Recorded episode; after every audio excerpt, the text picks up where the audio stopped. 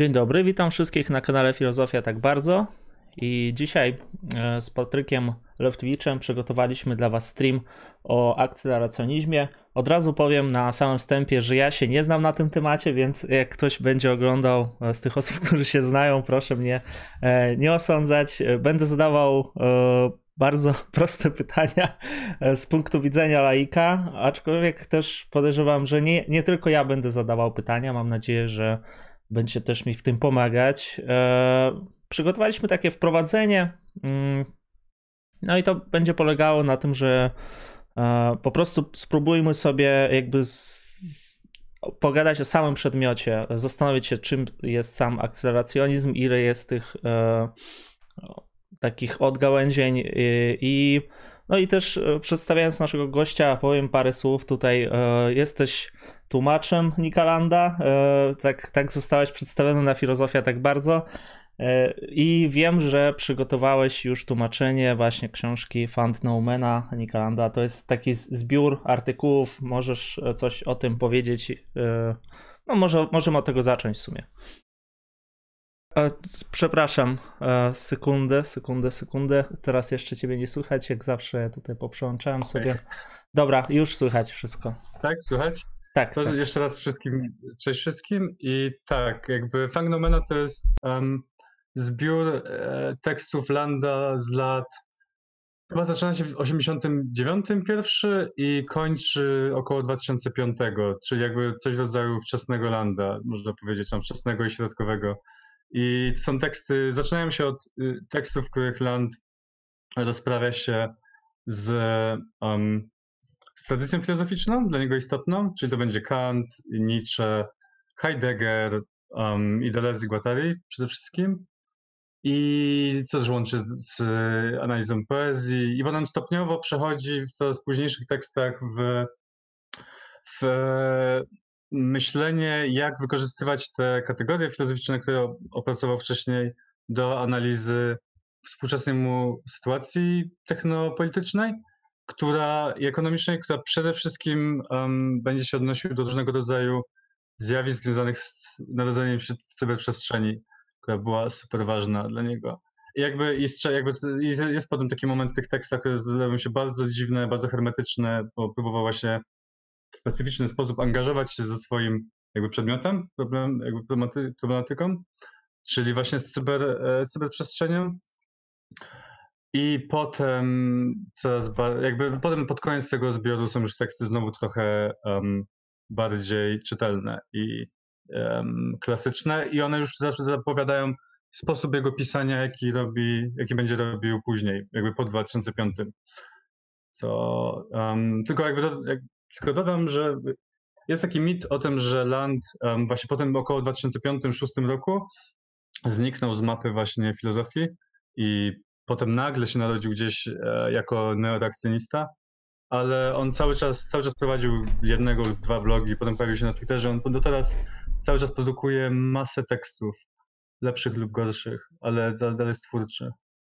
Tak. Y, ja myślę, że do tego tematu tłumaczenia jeszcze przejdziemy. A na sam początek też chciałem Cię zapytać, bo e, widzę, że piszesz doktorat o, o diagramatyce postprawdy e, na Uniwersytecie mm. Jagiellońskim, tak? Na Ujocie. I tak. jeszcze należy do kolektywu Homar. Czy mógłbyś jeszcze o tych rzeczach opowiedzieć, czym, czym, to, czym jest ten Aha. doktorat i czym jest kolektyw Homar? Bo rozumiem, że jesteście jedyni w Polsce, no chyba, że ktoś jeszcze jest, nie chcę tutaj nikogo obrazić, e, jedyną taką grupą, takim zespołem właściwie, który no, popularyzuje te idee myśli e, akceleracjonizmu, chociaż znów nie chcę tutaj głup, głupot nagadać, więc oddaję tobie słowo. Um, tak, jakby zacznę od tego Homara. My jakby parę lat temu um, z grupą znajomych z Krakowa i nie tylko, też parę osób z Warszawy, uznaliśmy, że um, jakby nie ma miejsca na uczelni czy na akademii, jakby lepiej mówiąc, na to, żeby próbować angażować się z, w jakby produkcję i dystrybucję teorii w taki sposób, jaki wydaje się nam bardziej twórczy niż to, co się dzieje na uczelni. I to jakby te wszystkie problemy związane z uczelnią są znane wszystkim od wielu lat. Więc uznaliśmy, że jakby spróbujemy jakby zrobić eksperyment, w którym stworzymy właśnie kolektyw, w którym pracujemy nad ideami, współpracując z różnego rodzaju festiwalami, um, artystami e, i in, jakby innymi dziedzinami niż, e, niż właśnie uczelni, jakby niż klasyczny sposób pracy teoretyka. I tam współpracowaliśmy z Unsoundem, z Lawą Festiwalem, z, z galerią e, Arsenał w Białymstoku. Jakby robiliśmy trochę różnych rzeczy. W ogóle jakby cały, cały projekt rozpoczął się od napisania um, manifestu um, o tym, że jak on się nazywał? Kseno... E, Ksenopolska nadchodzi z przyszłości? Nie pamiętam już. Nie pamiętam to jak się nazywa, sensie ale manifest, który był... Wasz manifest, czy przetłumaczyliście jakiś nas, manifest? Nasz manifest, którym mhm. jakby chcieliśmy się trochę rozprawić z e, sytuacją myślenia o seksualności w kontekstach... Um, to się rozpoczęło od mitu i próbowaliśmy jakoś inaczej się ustawić w tym kontekście, trochę kopiując oczywiście manifesty, um, manifesty dwudziestowieczne mhm. i wykorzystując, e, wtedy jak byliśmy dużo młodsi, wykorzystywaliśmy, jakby dużo inspirowaliśmy się językiem Landa i jego spółki. Więc e, tak, no ten był Homar i istniał w ten sposób przez jakiś czas. Teraz od jakiegoś czasu już głównie istniejemy jako blog dlatego że w różne kierunki nasze życie się potoczyły, ale jakby zapraszam na bloga, tam się pojawiają regularnie tłumaczenia i teksty nasze własne. Tak, i ja też zapraszam, link jest e, na streamie na dole e, pod, pod tym streamem właśnie, Omar. E, ja wrzuciłem link akurat na Facebook, a nie na sam mhm. blog. Ale to jest łatwe tak. do znalezienia wtedy, nie? Tak, tak, tak. No, Także... a mój doktorat jest um, to się nazywa diagramatyka posprawdy, ponieważ jakby na początku miałem pisać doktorat o Delezie po prostu, i, czy tam Delezie Guattarim, i, um, ale w którymś momencie jakiś mój side project stał się coraz większy i uznałem, że jakby jeszcze nie jestem w stanie sensownie wejść w Deleza, tak żeby to nie była po prostu jakaś odtwórcza praca, w której po prostu biorę parę jego pojęć i pokazuję, że one działają tak i tak. I jakby zacząłem coraz bardziej wchodzić w problem tego, czym jest postprawda i um, myśleć o niej nie w kategoriach um, fałszu, czy jakby sytuacji, w której dezinformacja jest bardziej premiowana niż prawda, co jakby jest jednym z, ze zjawisk, ale po prostu zacząłem myśleć o postprawdzie jako systemie semiotycznym albo o pewnym konkretnym stanie, w którym znajduje się system semiotyczny. I próbuję analizować um, w metodologii, którą nazwałem diagramatyką, e, jak funkcjonuje ten system. Tak w bardzo skrócie, bo to jest bardzo, to, jest, to rozszerza się w wiele różnych odnóg doktorat, a to jasne. jakby nie ten temat dzisiaj. Jasne, jasne. Nie, tak z ciekawości zapytałem. Ale dlatego, głównie że... zasadzony w, jakby w filozofii techniki, filozofii technologii, tam lata Parisi, Simondon i przede wszystkim Deleuze i Guattari. Aha, aha. No dobrze. E, tutaj też e, widzę, że pojawiają się już komentarze, znaczy już sporo komentarzy pojawiło się. E, dzień dobry, widać wszystko i słychać. Czy tłumaczenie będzie całościowe, czy jakiś wybór fragmentów? Dobrze, do tego jeszcze dojdziemy. Sekundę. Hmm, hmm, hmm. Dobrze. Ja myślę, że żeby to było bardzo, bardziej, żeby to był bardziej systematyczny stream, to mhm. no, należałoby może zadać w ogóle na sam początek e, takie pytanie. E, hmm, dobra, miałem inne pytanie, ale w ogóle o sam akceleracjonizm. Czym jest akceleracjonizm? Mhm. I drugie pytanie, czy ciebie śmieszą jeszcze memy o akceleracjonizmie, jak tym tematem tyle czasu się zajmujesz, tyle temu poświęcasz? E, czy jeszcze cię bawią te memy z Soniciem, z tym szybkością i tak dalej? Soniciem już chyba są strasznie stare. One myślę, że tak półtorej roku temu były popularne, nie? Teraz już trochę mm. wypadły. Um, w ogóle chyba obieg, są dwa obiegi memów, nie? Jeden na Twitterze, drugi jest y, na Facebooku i one są trochę różne. I na Twitterze już zdecydowanie wszyscy ci byli akceleracyjniści e, trochę trochę przestali się, jakby się bawić w memy o akcedytyzmie i oni jakby tworzą nowe memy i nowy sposób y, memetyzowania teorii. Um, no nie śmie, jakby z memami jest tak, że to, nie, niekoniecznie chodzi zawsze o to, żeby one śmieszyły, tylko właśnie są pewnymi um, znakami tego, gdzie jest obecnie dyskurs i jak, um, jak przepracowane są pewne tematy. I po, po memach o akceleracyjnizmie fajnie jakby można śledzić pewne wątki, pewne albo relacje między tym, co jest cringe, a co jest based, no nie? I to jakby to jest jakimś ciekawym jakby wskaźnikiem pewnych, pewnych ruchów. Więc e, na tym poziomie to tak, zawsze będą interesujące. Znaczy, ja należy do tych A. osób, którzy zapoznali się, no, znaczy dowiedziałem się o kseroconizmie z memów i z Deleza głównie, e, mhm. bo ciągle gdzieś ten wątek się pojawiał i w końcu musiałem zobaczyć o co w ogóle chodzi w tym trochę. A, tak, i no i drugie pytanie, czym jest właśnie ten akceleracjonizm, skąd to po, słowo pochodzi, czy kto jest, kto jest autorem, kto jest ojcem, chyba wiemy kto jest ojcem, no ale dobrze, to oddaję um, też głos. Tak, jakby um, akceleracyjizm jako nazwa w ogóle pojawił się dosyć późno u, jak on się nazywał, Benjamin Noyce napisał taką książkę Malign e, Velocities i ona była krytyczna w stosunku do akceleracyjizmu i ona gdzieś tam około chyba 2005, nie wiem, może trochę później, ale gdzieś na przełomie pierwszej i drugiej dekady XXI e, wieku.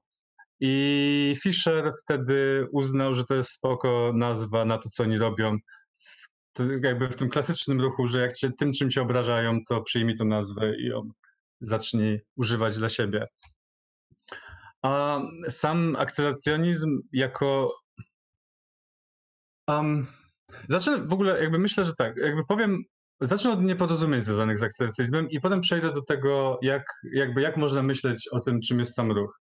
Bo um, jakby przede wszystkim są dwa główne um, albo trzy główne nieporozumienia, jakie przypisuje się jakby akceleracjonizmowi i one się ze sobą łączą.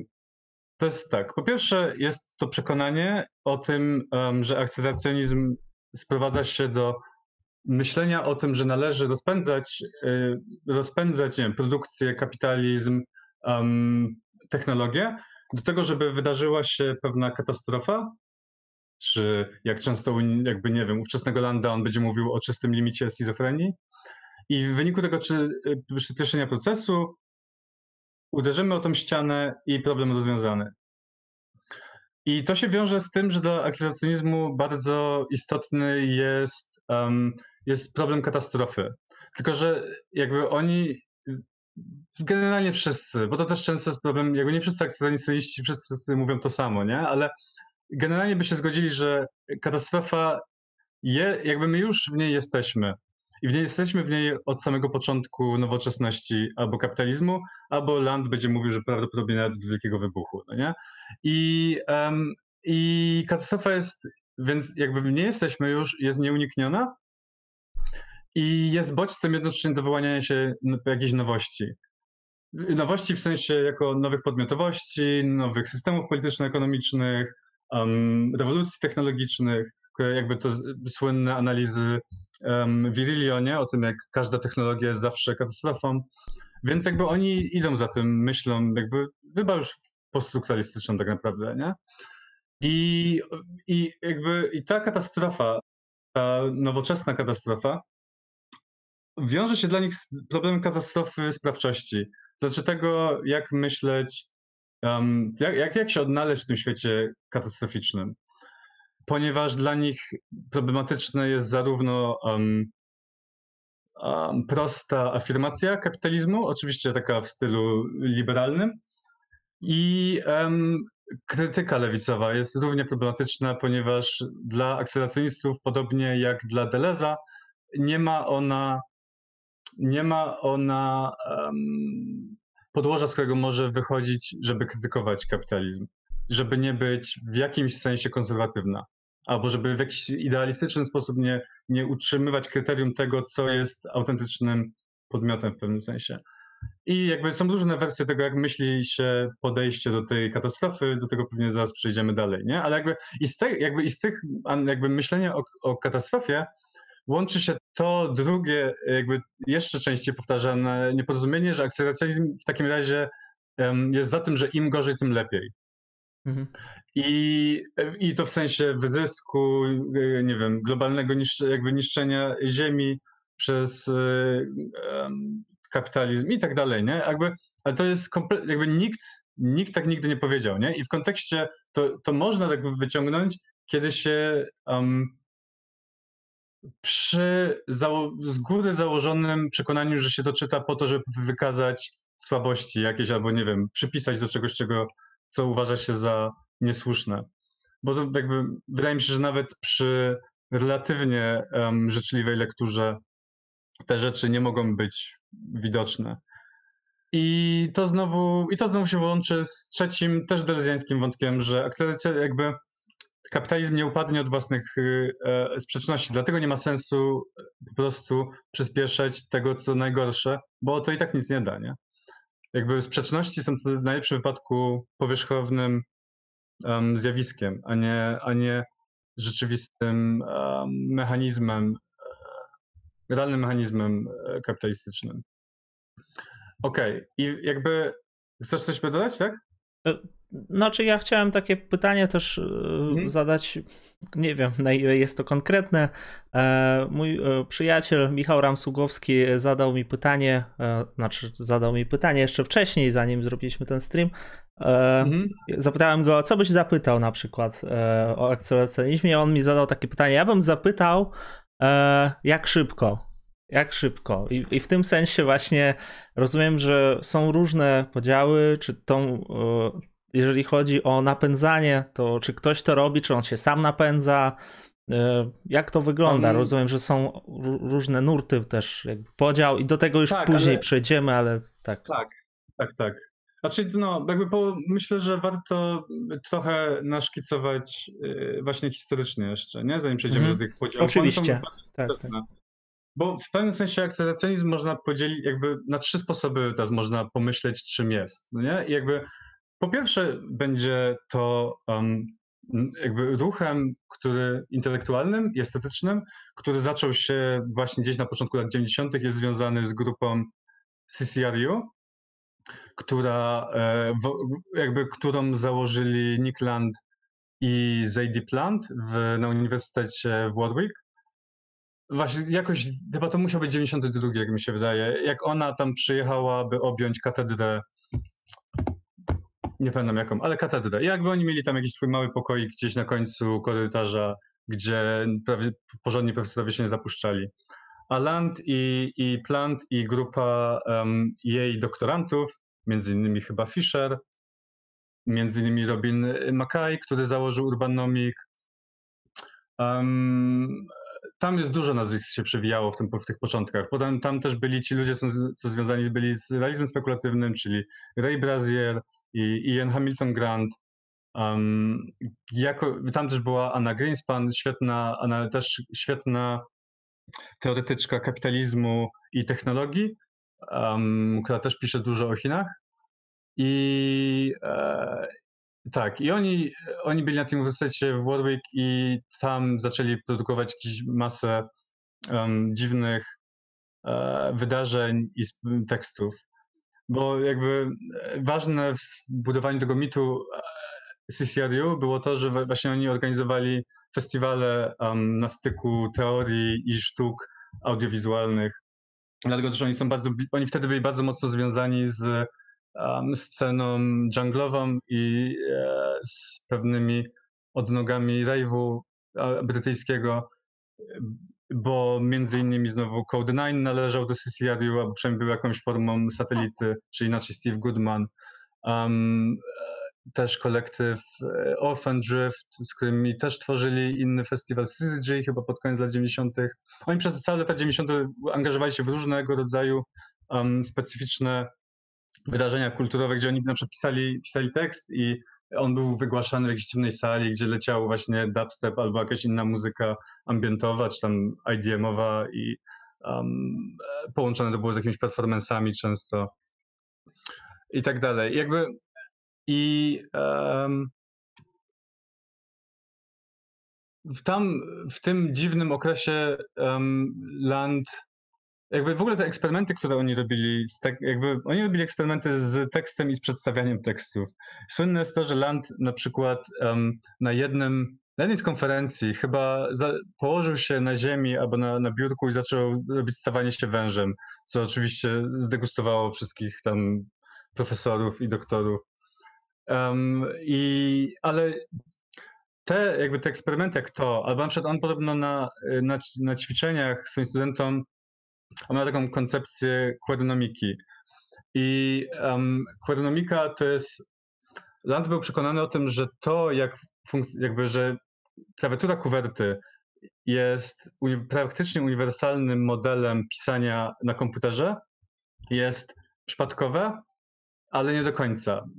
I e, on jakby ma bardzo specyficzne e, i bardzo um, precyzyjne reguły, znaczy nie, no niektóre są precyzyjne, niektóre mniej, reguły odczytywania y, zjawisk za pomocą ruchów możliwych na klawiaturze kuwerty i pewnych jakby, czym, jakby gdzie można pójść od A, gdzie od S i jakie są możliwości i tak dalej.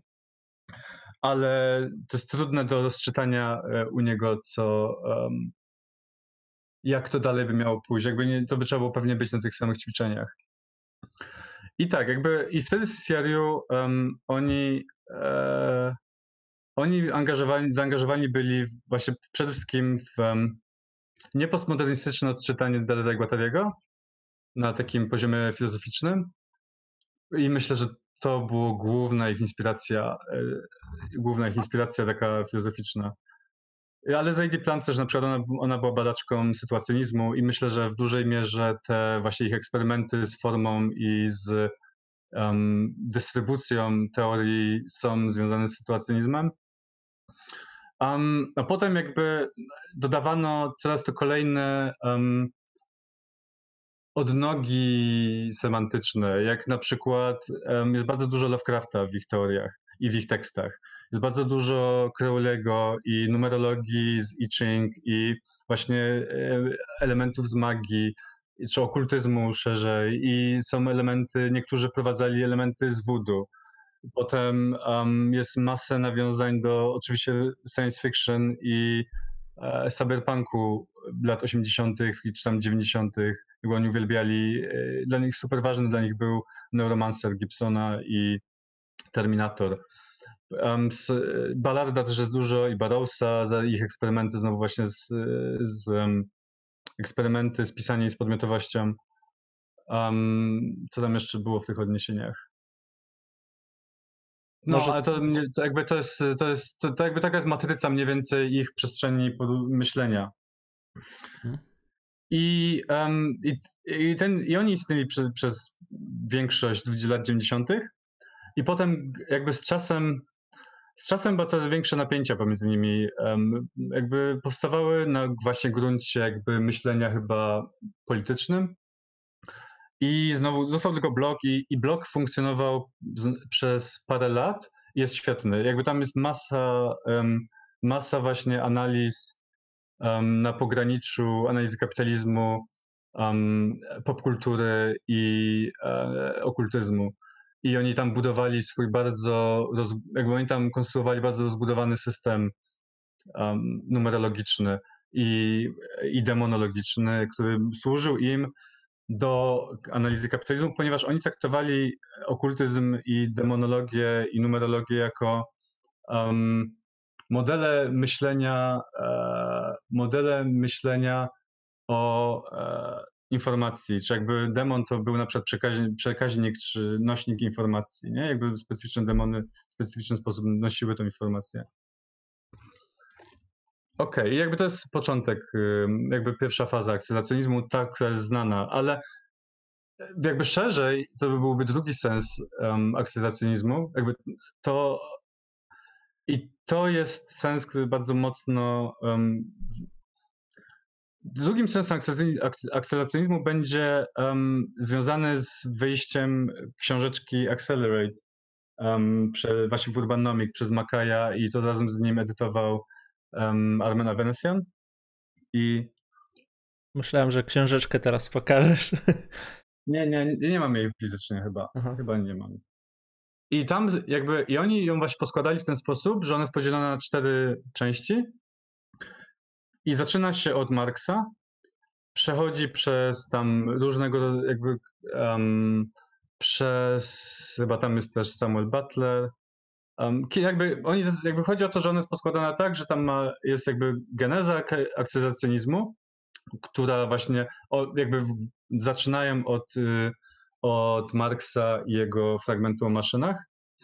I, um, I potem przechodzą do e, drugiej fazy, którą był e, poststrukturalizm, a przynajmniej pewne elementy poststrukturalizmu i właśnie przede wszystkim będzie chodziło o Deleuza i Guattariego, Baudrillarda i, i Lyotarda, którzy um, próbowali wszyscy e, za pomocą, jakby próbowali rozpuszczać w libidinizować y, sposoby myślenia i sposoby pisania. I tutaj ważny był ten, jest fragment z, gdzieś ze środka drugiej połowy Antydypa, gdzie Deleuze i Guattari zastanawiając się nad tym, jak, co dalej w związku z tym, że kapitalizm jest główną siłą deterytorializacji, to jakby zastanawiają się, czy iść drogą um, trzeciego świata albo jakichś innych alternatywnych dróg lewicy, które oni wszyscy, wszystkie, jakby Deleuze Guattari uważali, że ostatecznie one wydają się być po prostu kolejną formą reterytorializacji, która um, nie ma szans oprzeć się kapitalizmowi w inny sposób niż jakby niż prawdopodobnie niż być po prostu konserwatywna. I więc jakby ich pytaniem na koniec, gdzie oni znowu, jakby oni sugerują jeszcze inne źródło, nie? Akceptacyjzmu jest e, odniesienie się do niczego, czy przyspieszać bardziej, nie? Jakby czy, czy da się w to właśnie w ten sposób podążać za deterytorializacją, żeby w myśleniu delezjańskim złapać absolutną deterytorializację, czy zgrać się z nią, czy podążać za nią, a nie tylko relatywną, która należy do kapitalizmu. Więc jakby w tym sensie um, i następne dwie, dwie, dwie fazy tej książki to jest właśnie ten CCRU i te teksty związane z latami 90., a potem pojawiają się te teksty, które zaczęły pojawiać się gdzieś od drugiej, od drugiej dekady XXI wieku. I chyba główny jakby to jest teza Landa, ale wydaje mi się, że ona jest słuszna. Jakby ten drugi sens, um, ten drugi sens e, akceleracyjnizmu był, sprowadzałby się do tego, że akceleracyjizm jest teorią czasu w tym sensie. I, um, a trzeci sens w takim razie byłby jeszcze szerszy, to znaczy prawdopodobnie właśnie sięgałby początków czasu i, i um, Wielkiego Wybuchu, albo być może nawet jeszcze wcześniej. To jest to, że akceleracyjizm jest frakcją w wojnie o czas kosmicznej. I do tego też możemy chwilę, trochę później mhm. dojść. Jasne. E, czyli deterytorializacja, ale powiedziałeś drugie znaczenie to jest czas po prostu, teoria czasu? W jakim sensie teoria tak. czasu? Okej, okay, jakby... Znaczy, um, tak dwa słowa, jakby, nie wiem czy... teoria czasu. Mhm. Okej, okay, jakby bo przede wszystkim to jest teoria czasu związana z, z podstawowym myśleniem Deleza, że realne jest produktywne. Jeśli realne jest produktywne, to znaczy, że czas jakby jest głównym problemem tutaj. W sensie tym, że y, czas cały czas zmienia to, co e, istnieje i cały czas dąży dokądś i jest cały czas zmianą. Hmm. I teraz, jeśli jest produktywny i sam siebie produkuje, to znaczy, że i tutaj wchodzi myślenie cybernetyczne. Jakby i u Deleza, i u e, Landa, i e, Fischera, że to musi być w takim razie pewnego rodzaju jakiś typ sprzężenia zwrotnego, które samo siebie napędza i e, produkuje, produkuje. Więc w tym sensie um, akceleracyjizm jest, um, jest teorią czasu. Mhm że ja myślę, że ten e, wątek terezogłatariański jeszcze poruszymy. Pytanie było dotyczące. Sekundkę. O, Maciej Olszowski zapytał, czy widzisz analogię pomiędzy rolą katolicyzmu w reakcyjnym tradycjonalizmie, a rolą okultyzmu, demonologii, etc. w neokreacjonizmie Landa. W neo, Boże, neoreakcjonizmie, neokra... przepraszam bardzo. E, nie wiem, czy mo, jeszcze raz. pierwsza część, że katolicy. No, no, no, an, analogia pomiędzy rolą katolicyzmu w reakcyjnym tradycjonalizmie, a rolą okultyzmu, demonologii, etc. w neoreakcjonizmie Landa. Um, dla neoreakcjonizmu myślę, że doszedł.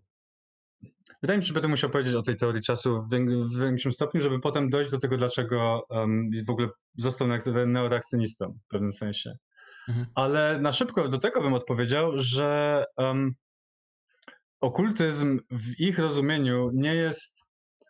ma bardzo specyficzne znaczenie i e, nie wiąże się z, z z próbą stabilizowania znaczeń wokół jakichś bóstw czy demonów i jakby traktowaniu ich jako jakby tworzeniu kultu wokół tych, e, wokół tych bóstw, które byłyby w jakimś sensie, tak jak um, myślenie konserwatywne, może i katolicyzm reterytorializujące dla, dla analizy e, kapitalizmu. Jakby oni, oni traktowali, dla nich okultyzm był w pewnym sensie pewną mniejszościową wiedzą um, na temat um, właśnie jakby mniejszościową teorią informacji albo mniejszościową, y, mniejszościową teorią podmiotowości, ponieważ na przykład dla nich demony są preindywidualne i presubiektywne, no nie? Jakby to są, one są, wiążą się dla nich z tym polem wirtualności i intensywności drezjańskim gdzie, y, gdzie dochodzi do wymiany informacji pomiędzy nimi, zanim jeszcze zostaną sformalizowane na przykład w konkretnych ludzi, czy w konkretne e, instytucje, czy w konkretne kulty. I więc w tym sensie ich interesował okultyzm. Potem, e, i, ale z drugiej strony właśnie w okultyzmie są bardzo, um, bardzo um, konkretne relacje pomiędzy demonami i pomiędzy pomiędzy bóstwami czy pomiędzy różnego rodzaju zjawiskami, co jest znowu interesujące w, właśnie w kontekście takim, żeby, że ich zawsze interesowało tworzenie diagramów, które prowadzą myślenie, które są właśnie niezależne od po prostu woli um, czy świadomości indywidualnej, tylko są czymś już wbudowanym. Dlatego te, dlatego te kuwerty, bo kuwerty jest takim diagramem, który jest wbudowany w nasze klawiatury i z którym jakby nie możemy się w ogóle kłócić, nie? I coś musi być za tym, że ona, że ona się wjechała. Jakby to jest podobnie z pewnymi demonami, no nie? Jakby z jakiegoś powodu pewne demony funkcjonują i można je w jakiś sposób wykorzystywać. Znaczy, I jakby oni nie mieli poważnego stosunku do, do, do, do okultyzmu, jakby nigdy, w żadnym stopniu, ale mieli powiedzmy postironiczne. W sensie jakby traktowali je poważnie, bez angażowania um, się na poziomie um, emocjonalnym z nimi. Mhm. Na przykład też taki, jakby te wszystkie wątki związane z alchemią i z numerologią też są dlatego interesujące, że um, te, te powiedzmy dziedziny wiedzy, jakby one od początku miały w sobie pewien element um, walki z, pewną, e, z pewnym przekonaniem o, e, z pewną wizją świata, która się opiera na prawdzie um, stabilnej rzeczywistości i źródłach, które są oczywiste i znane, które właśnie są ważne dla na przykład katolicyzmu, albo dla faszyzmu, albo dla może nawet pewnych odnóg innych nowoczesności. Bo od początku alchemia jakby fingowała swoje źródła i odsyłała do tekstów, które albo nie istniały, albo były, nie, nie powstawały w tych latach, kiedy powstawały była to jakby antyczna wiedza, która nigdy nie była antyczna. I to też jest dla nich interesujące w kontekście um, myślenia cybernetycznego o kapitalizmie czy o nowoczesności jako um, czymś, co samo się produkuje, to znaczy, że nie ma nigdy swojego źródła. Tylko źródło jakby od razu umyka, kiedy um, jest coś, co odsyła samo do siebie. Mhm. E, poruszyłeś już ten, ten taki wątek trochę polityczny, tam gdzieś to E, przeminęło. Mm, dwa razy już zadali pytanie o to, czym się różni prawy i lewy akceleracjonizm. E, oczywiście nie chodzi tylko o nazwiska, ale mhm. wiem, że dużo jest tego. E, nie wiem, czy jest jakaś podstawowa różnica, bo też czytałem, że jest jeszcze więcej nawet tych różnic, że jest jeszcze jakiś Wolnorynkowy, czy to jest nie to samo co prawy akceleracyjny? Proszę? Bezwarunkowy. A, tak, to jest jeszcze kolejna rzecz. Tak, znaczy, tak, może tak, jest wolny, tak. znaczy nigdy nie widziałem wolnorynkowego, chociaż Gdzieś przypuszczam, że land Coś przeczytałem, ale to, to jest coś pewnie, nie wiem, nieważne. Bezwarunkowy tak i, i te, to, to jest też kolejna różnica. Bezwarunkowy i jaki, no i nie wiem, warunkowy, czy jak to um, wygląda? Znaczy w ogóle, o, oczywiście od któregoś momentu na, w Twitterze sferze jakby jest nieskończona ilość akceleracyjnizmów, bo one się mhm. zapisuje mhm. tak, że na przykład jak jest lewicowy to jest L ukośnik ACC, no to jakby ostatnim mhm. chyba najnowszym było Qt ACC, które wymyśliła Amy Island, jakby zaczęto wrzucać po prostu zdjęcia jakiś, nie wiem, Nikalanda w puchu, nie? I, um, ale tak na poważny, które mają jakieś teksty za tym stojące, to oprócz tej trójki, czyli powiedzmy lewicowego akceleracyjnizmu bezwarunkowego i prawicowego,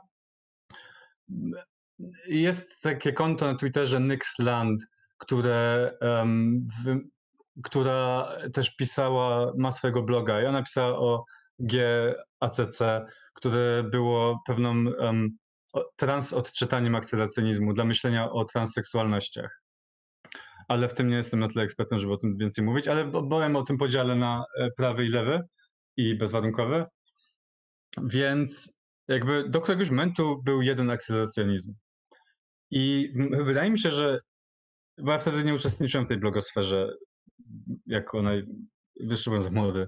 I e, w którymś momencie e, wraz z krytyką akceleracjonizmu z pozycji lewi, ich lewicowych czytelników pewna grupa ludzi, właśnie jak tam Fisher, e, Sydnicek, Williams, um, oni mi przychodzą do głowy, Edmund Berger, oni zaczęli um, myśleć, jakby pokaza chcieli pokazać, że da się myśleć akceleracjonizm nie na jakby gruncie landows landowskim.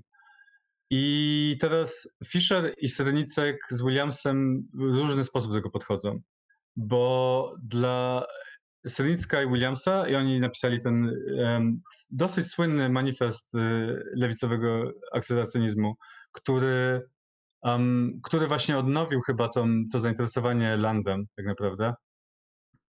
To dla Selicka i Williamsa e, główną różnicą w stosunku do landa i przyjmijmy, że Land jest tym prawicowym akceleracyjnistą, chociaż on chyba on to, tą łatkę przyjmuje jako właśnie po prostu od negację lewicowego, nie?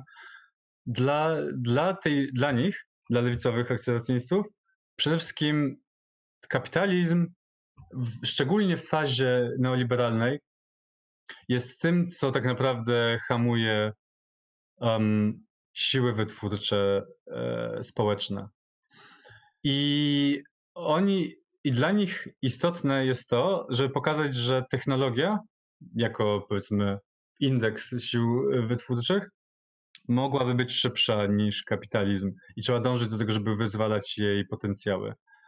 I tylko, że teraz to brzmi w zasadzie jak bardzo dużo innych nurtów lewicowych i nie wiem, czy oni byli w stanie, jakby, co dodaje jeszcze do ich, do ich różnicy w stosunku do pewnych nurtów lewicowych jest to, że kładli nacisk na to, że jakby nie można myśleć w kategoriach tego, czego, co, czegoś, co nazwali folk politics, czy horyzontalnego myślenia, żeby sprowadzać lewicę do um, po prostu, um, nie wiem, ruchów miejskich albo um, aktywizmu takiego właśnie grassroots, który by, który jakby oddala problem komunizmu i skupia się tylko na tym, co tu i teraz, nie? I jakby skupia się na tym, że trzeba pomagać. Jakby pewnie chodzi o takie, jakby to powiedzieć, o, organizację strajków i związków zawodowych i tak dalej. I jakby dla nich to było za mało i oni uważali, że trzeba, trzeba um, myśleć y, szerzej i myśleć o hegemonii lewicowej opartej na, jakby na zarządzaniu technologią, czy na kontroli technologii że da się, jakby da się odzyskać pewną kontrolę nad postępem technologicznym i do tego powinna, powinno się dążyć. I to jakby ich chyba naj, najbardziej lubili się odnosić do chilijskiego eksperymentu z cybernetyką um, za AND. dopóki go Pinochet nie, nie, nie, nie zrzucił. I to był, i, i więc jakby to, ten nacisk na, na prędkość technologii zamiast kapitalizmu, które jest właśnie, jakby wiecie, kapitalizm dla nich w takim razie byłby tym, co monopolizuje, tym, co narzuca, um, co pozbawia ludzi e, chęci pracy. W ogóle jakby oni mieli też, oni mocno przepychali wątek um, ideę bezwarunkowego dochodu podstawowego, który też byłby, jakby oni, oni mówili, że trzeba postulować, postulować duże rzeczy i nimi motywować prekariat i proletariat do tego, żeby stworzyć nowy ruch polityczny. Mhm. Fischer natomiast, um, Fischer, Fischer wydaje mi się, że trochę głębiej to rozumiał, bo, bo, bo Fischer przez Fischer podobnie uważał, że kapitalizm e, od lat 8, od Thatcher jest problematyczny i jakby drenuje nasze, nasze moce i nasze pragnienia i naszą psychikę. I właśnie dla Fischera technologia jest od razu sprzężona z, z pragnieniem. Więc dla niego bardziej istotne było, żeby żeby przeciwstawiać się temu, co nazywał kapitalizm, e, jak jest po polsku, kapitalizmem realistycznym, tak? Mhm. Żeby przeciwstawiać się mu poprzez organi- jakby konstruowanie na nowo pragnień w oparciu o nowe technologie, w nawiązaniu do specyficznie rozumianego modernizmu, który dla niego, um, dla Fischera to jest ciekawe jego odniesieniem takiego popularnego modernizmu czy nowoczesności. Dla niego, dla jego punktem odniesienia była um, telewizja BBC z lat 70., y, kiedy to się nazywa złotą erą BBC, kiedy ale też, ale też w sumie y, punk, y, czy punk i post-punk ówczesne, które jakby i BBC, i punk, i glam rock, to było wszystko um, ruchy w kulturze brytyjskiej jeszcze chwilę przed nadejściem Thatcher, które um, były dostępne w pewnym sensie wszystkim, i jakby wszyscy mogli oglądać BBC One i wszyscy mogli słuchać um, The Clash, czy, um, czy no teraz mi nie przychodzi do głowy, co tam jeszcze, ale, ale jakby chodzi o to, że wysoka kultura była jednocześnie bardzo e, dos, była, była dostępna dla każdego i była tworzona przez ludzi, którzy często pochodzili e, z proletariatu, klasy robotniczej. Na przykład ja, ja bardzo lubię tekst, nawet przetłumaczyłem jest na, na blogu o glam rocku e, Fischera, gdzie on pokazuje jak um, wokalista um, wyleciało z głowy jak się nazywali, ale jeden z wokalistów główny um, glam rockowy wychodził właśnie z klasy robotniczej i musiał cały czas przeprowadzać sobie pewne szczególne um, antropotechniki, żeby móc wejść w mainstream, ale jednocześnie dzięki temu, że wchodził w ten mainstream, to go w interesujący sposób deterytorializował y, na poziomie właśnie przechwytywania spojrzenia, przechwytywania pragnień i przyjemności tej być może klasy średniej, która go lubiła. Potem on przegrał, jak to zawsze się, się dzieje, każdy zawsze w końcu przegrywa, ale, ale interesujące dla Fischera były te, te rzeczy. I jakby te, do tego potem się odnosi pewnie jego acid communism, no nie? Czy miał się odnosić, żeby tworzyć jakby te, te układy pragnień i technologii. I to one dopiero mogą, mogą spróbować zmierzyć się z kapitalistycznym realizmem jako, e, jakby, jako formacją, która e, zamyka wyobraźnię i pragnienia w reprodukcji ponurych i tych samych lifestyle'i, sposobów myślenia. Hmm. No dobrze, to ja jeszcze mm, zapytam w takim razie. A, i to dodam no, jeszcze no. w takim razie i bezwarunkowy. I, jakby, I potem, jak, się, jak doszło do tej dyskusji, która jakiś czas trwała, właśnie część ludzi zaczęła, która była zaangażowana w ideę akcjonizmu, zaczęła mówić, że że oni są za bezwarunkowym akcjonizmem, to znaczy takim, który nie przesądza o tym, jak ma wyglądać um, polityka. W sensie, że nie da się według nich, i to będą właśnie Edmund Berger, Amy Ireland, w sumie Nick Land tak naprawdę też, dla nich na, Land czasami, to zależy jakby w jakim był nastroju, nie? Ale jakby um, dla nich nie można wyprowadzić z teorii, jaką jest akceleracyjizm, która jest teorią pewnej konstatacji tego, jak wygląda um, kapitalizm i w, w jego współczesnej odsłonie, nie można przełożyć na to, jak ma wyglądać polityka. I jakby i w sumie krok dalej zwykle idą i mówią, że, że są, że antypraksis jest tą postawą akceleracjonistyczną, która jest odpowiednia. To znaczy właśnie, że ze względu na tą um, obserwację, że, że generalnie strajki, protesty i polityka partyjna jest bezskuteczna i niewiele więcej robi niż reprodukuje spektakl polityczny w mediach, to nie powinno się w nią angażować i nawet mieć nadziei co do niej. I w jakiś inny sposób szukać form wpływu na um, wypracowania czegoś, jakby pewnej jakiejś właśnie znowu pracy nad jakąś podmiotowością, powiedzmy na przykład. I szukania form adaptacji do, um, do tego, do procesu kapitalistycznego, ponieważ nie ma szans go przekierować. Myślę, że. E, mamy dużo pytań na czacie. E, ja jeszcze mam osobiście Dobrze. jakieś pytania o sztuczną inteligencję, o to, co będzie dalej, o tą przyszłość, ale no, nie, nie wiem od czego by zacząć. Pytali o Virilio i o, o związki Virilio. Pan już wspominał o Virilio, ale jednak e, się spytam, jaki Rand miał stosunek do krytyki dromologicznej i dyskursem krytyki nuklearnej Derrida. Derrida? Derrida, ja, ja strasznie mam słabo przeczytanego Derrida. Nigdy mnie nie interesował i jakby przeczytałem pewnie parę tekstów, i, więc do niego się nie odniosę nawet.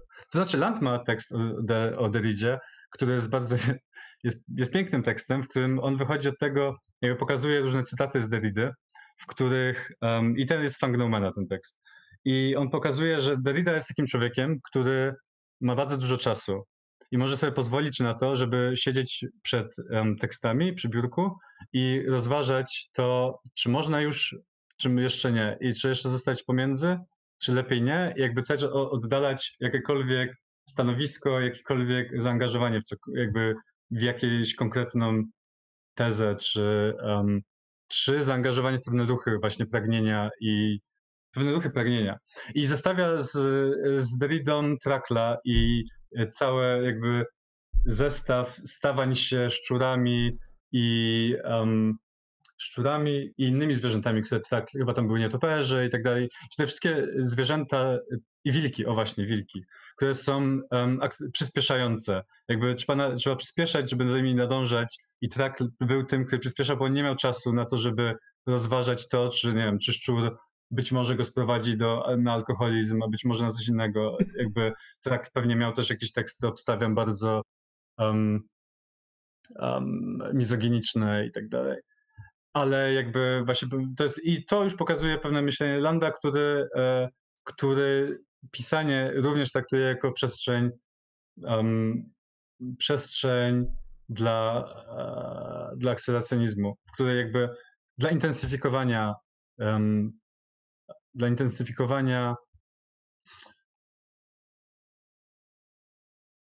Właśnie w ostatecznym pewnie, w ostatecznej instancji intensyfikowania pewnie inteligencji. Myślę. I to znowu się odnosi teraz do Willia, że dla Landa katastrofy, jakby Willia był bardzo um, pesymistyczny w stosunku do technologii. I szczególnie akceleracjonizm lat 90., y, by, czyli CCRU, oni byli dosyć, może nie technofilami, ale oni byli dosyć optymistyczni, że jak jakby popchnąć jeszcze dalej to rozpuszczanie, rozpuszczanie które zaczęli Deres i, y, i Lyotard, y, form, w jakich pragnienie jest zhamowane, to i przy pomocy um, technologii które się wtedy rodziły, czy internetu, technologii informacyjnych, to uda się przebić przez te e, elementy, te instancje w kapitalizmie, ten cały, cały, ten, cały ten feudalizm i państwo despotyczne, które dalej trzyma kapitalizm, uda się go przebić i jakby otworzyć na nowy, e, nową formację um, społeczną, powiedzmy. Mhm. E, jeszcze bardziej takie pytanie e, o Fischera, bardziej konkretne. Jaki jest tekst Fischera? Nie, jest taki tekst te, Fischera Terminator versus Avatar, w którym rzuca on wręcz od niechcenia, że nie można być dzisiaj marksistą bez bycia akceleracjonistą. Jak to rozumieć, Michał, e, pyta Michał Ramsługowski. To jest dobre pytanie. Nie powtórzyłem tego tekstu przed tym spotkaniem, ale mhm. wydaje mi się, że, um, że jakby to nawiązuje do tego, co mówiłem wcześniej. Jakby dla, dla Fischera jedyną, jakby, żeby móc dążyć do um, społeczeństwa, w którym będzie lepsza, sprawiedliwsza redystrybucja wiedzy um, i pragnienia i, i pieniądza um, jest, e, musi być próbą wyprzedzenia kapitalizmu, a nie um, szukania jakby przestrzeni oporu czy podmiotu, po, jakby empirycznie wskazywalnego podmiotu e, kapitalizmu, raczej no, rewolucji wewnątrz kapitalizmu, który by doprowadził do, którego trzeba uświadamiać i, e, i czekać na to, aż um, sprzeczności pozwolą na rewolucję. W sensie jakby wskazywanie tego podmiotu przede wszystkim to dla całych wszystkich akcjonistów jest zbyt, to jest niemożliwe do wykonania, ponieważ ten podmiot już jest wytwarzany przez sam kapitalizm to też się wiąże z. To, jest, to też jest myśl drezjańska, no nie? W sensie mhm. takim, jakby Drez ma tą, tą myśl o tym, że jest, że nie istnieje coś takiego jak podział klasowy, tak naprawdę. W sensie on jest wtórny w stosunku do tego, że wszyscy są produkowani jako um, elementy maszynowego kapitalizmu.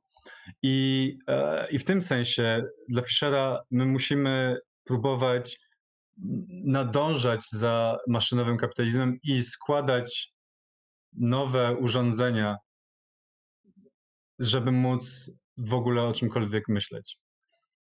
Mhm. Lewicowym.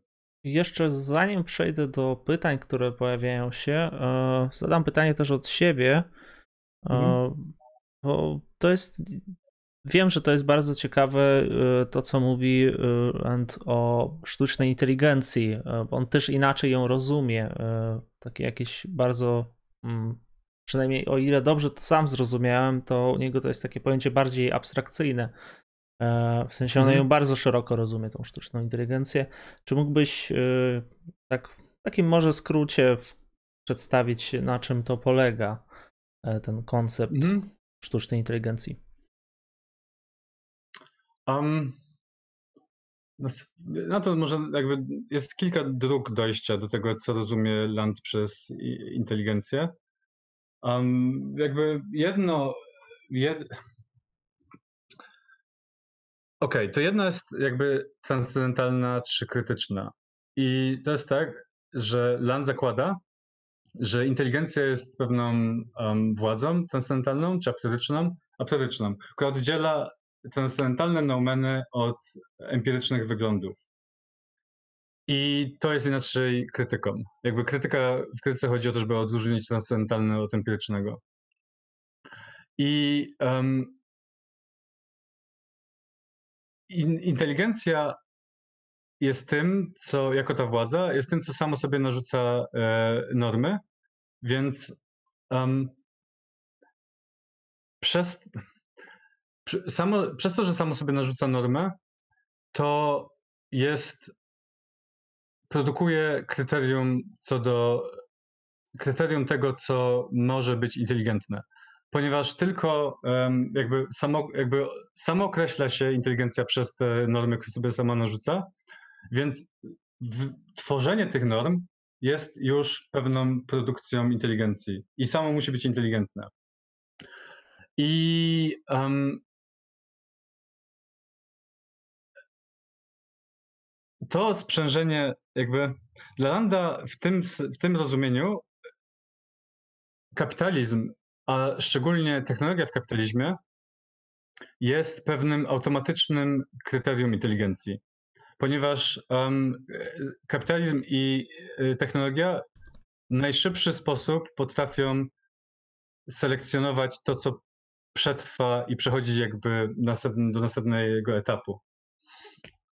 Więc w tym, jakby wydaje mi się, że w tym sensie sztuczna inteligencja nie, nie chodzi w niej o to, żeby to było, że to będzie jakaś um, znowu empirycznie, um, empirycznie wskazywalna, wskazywalny układ algorytmów i czy system algorytmiczny, który będzie kontrolował, w jaki sposób um, wygląda e, organizacja społeczna.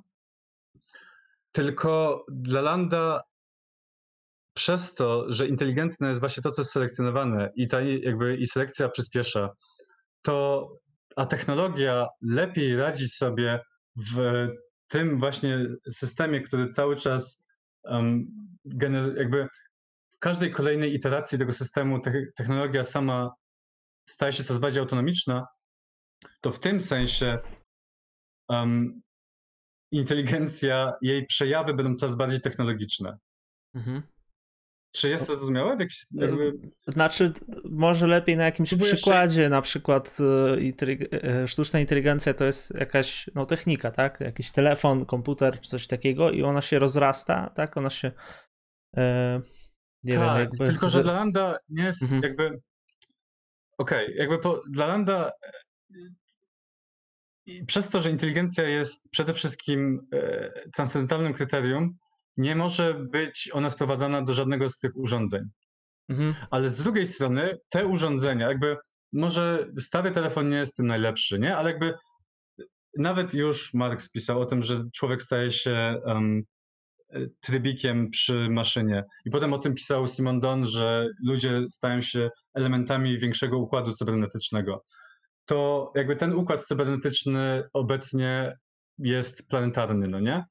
I w tym to ten planetarny układ cybernetyczny albo infrastruktury um, technologii obliczeniowych y, cały czas y, reprodukuje się i coraz bardziej autonomizuje i umożliwia, jakby coraz łatwiej jest mu, albo coraz precyzyjniej, coraz lepiej reprodukować siebie, ponieważ uniezależnia się od y, ludzkich, od ludzkich e, zdolności jakby poznawczych.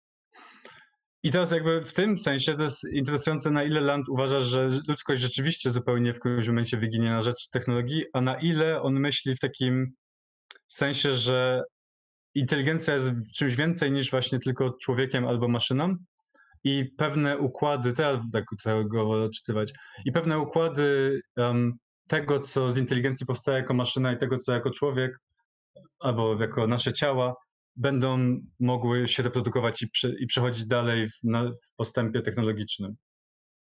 Więc po prostu sztuczna inteligencja to jest to, że inteligencja usztucznia się, odrywając od um, więzów, jakby od tego, że jest zależna od E, człowieka jako człowieka jako um, pewnych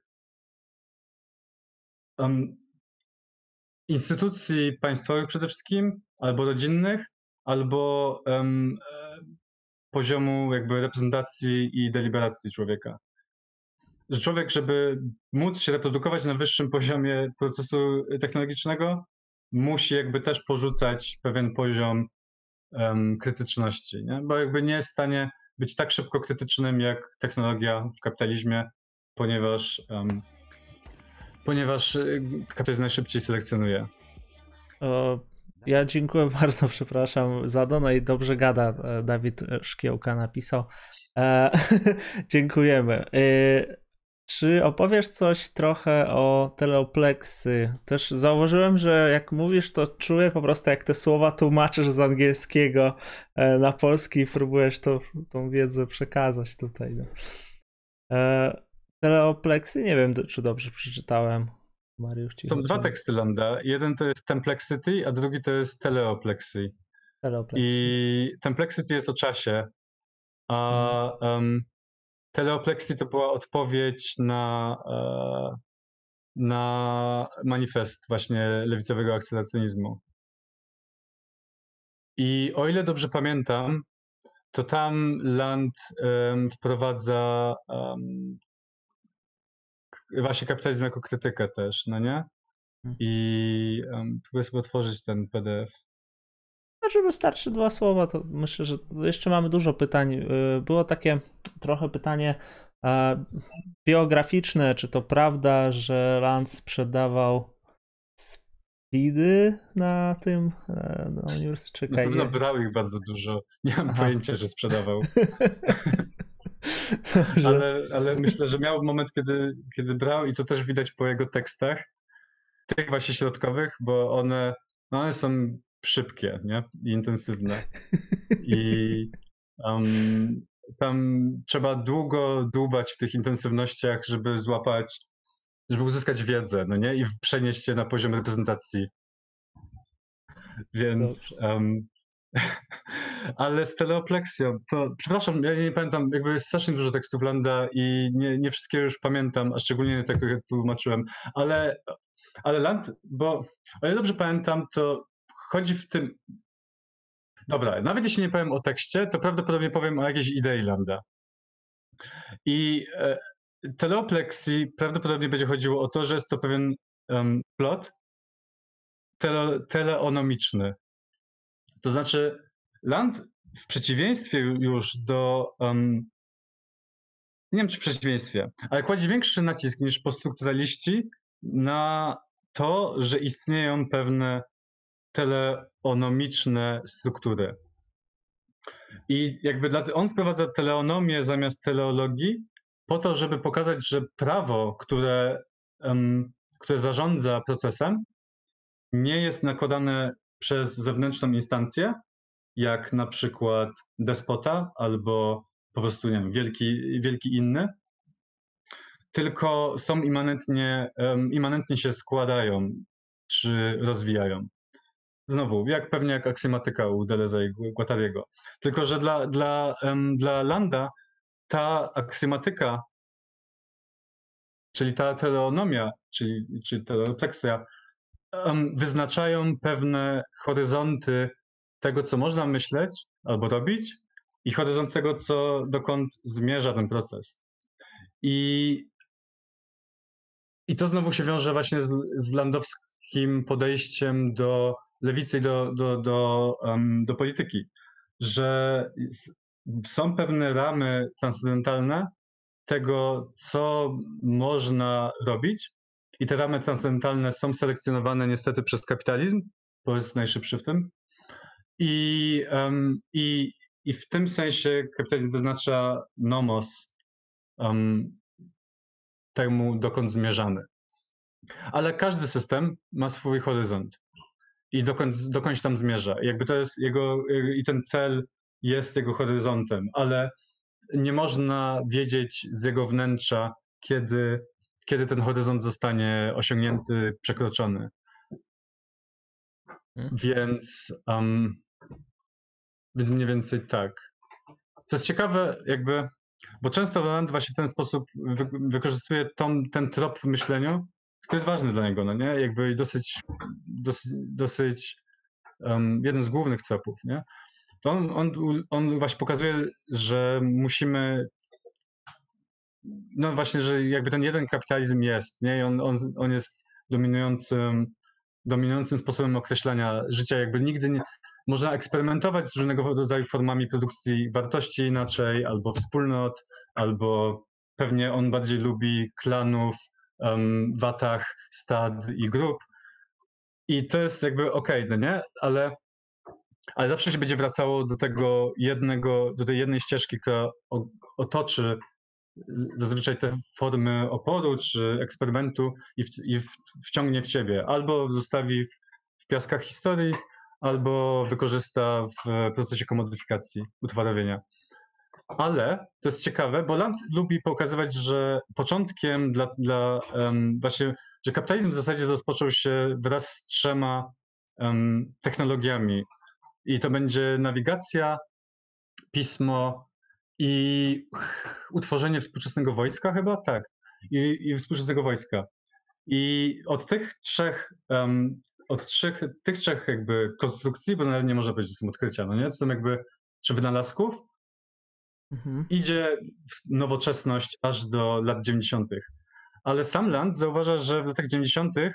pojawiają się trzy nowe, w pewnym sensie analogiczne, analogiczne um,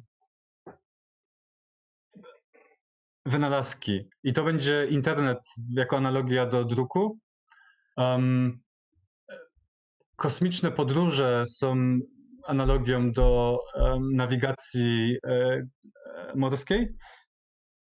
I aha, no i um, drony i nanotechnologie jako odpowiedź na, um, na jakby analogia do, do, jakby do indywidualizacji wojsk, jakby ulepszenia wojska jako prawdziwej armii, a nie po prostu zbieraniny. I, um, i to jest ciekawe, bo jeśli on uważa, że pojawiły się nowe analogiczne technologie, które robią relatywnie analogiczne um, rewolucję technologiczną, to w zasadzie można pomyśleć, że coś się stało z systemem, który um, się zmienił, no nie?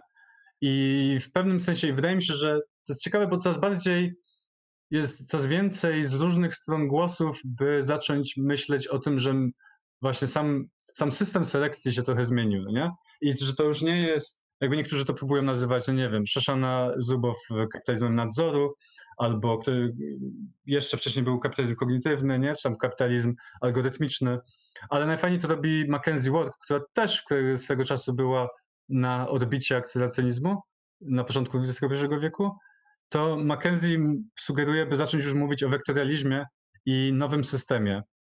I jakby to, to mogłoby dawać interesujące, um, to by byłoby interesujące zdarzyć to z myśleniem Landa. Um, fakt, że pojawił się nowy system selekcji teraz. Jakby przekroczyliśmy pewien horyzont. Um, I jest nowe rozdanie na um, tele, teleopleksji. Trzy nowe rozdania na numogramie, jakby to powiedzieli w CCRU w 95.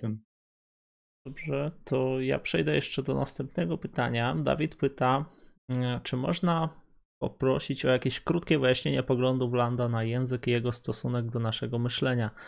Pozdrawiam szybciutko. Cześć Dawidzie. Um, Język i myślenie. A czy myślę. Nie ma.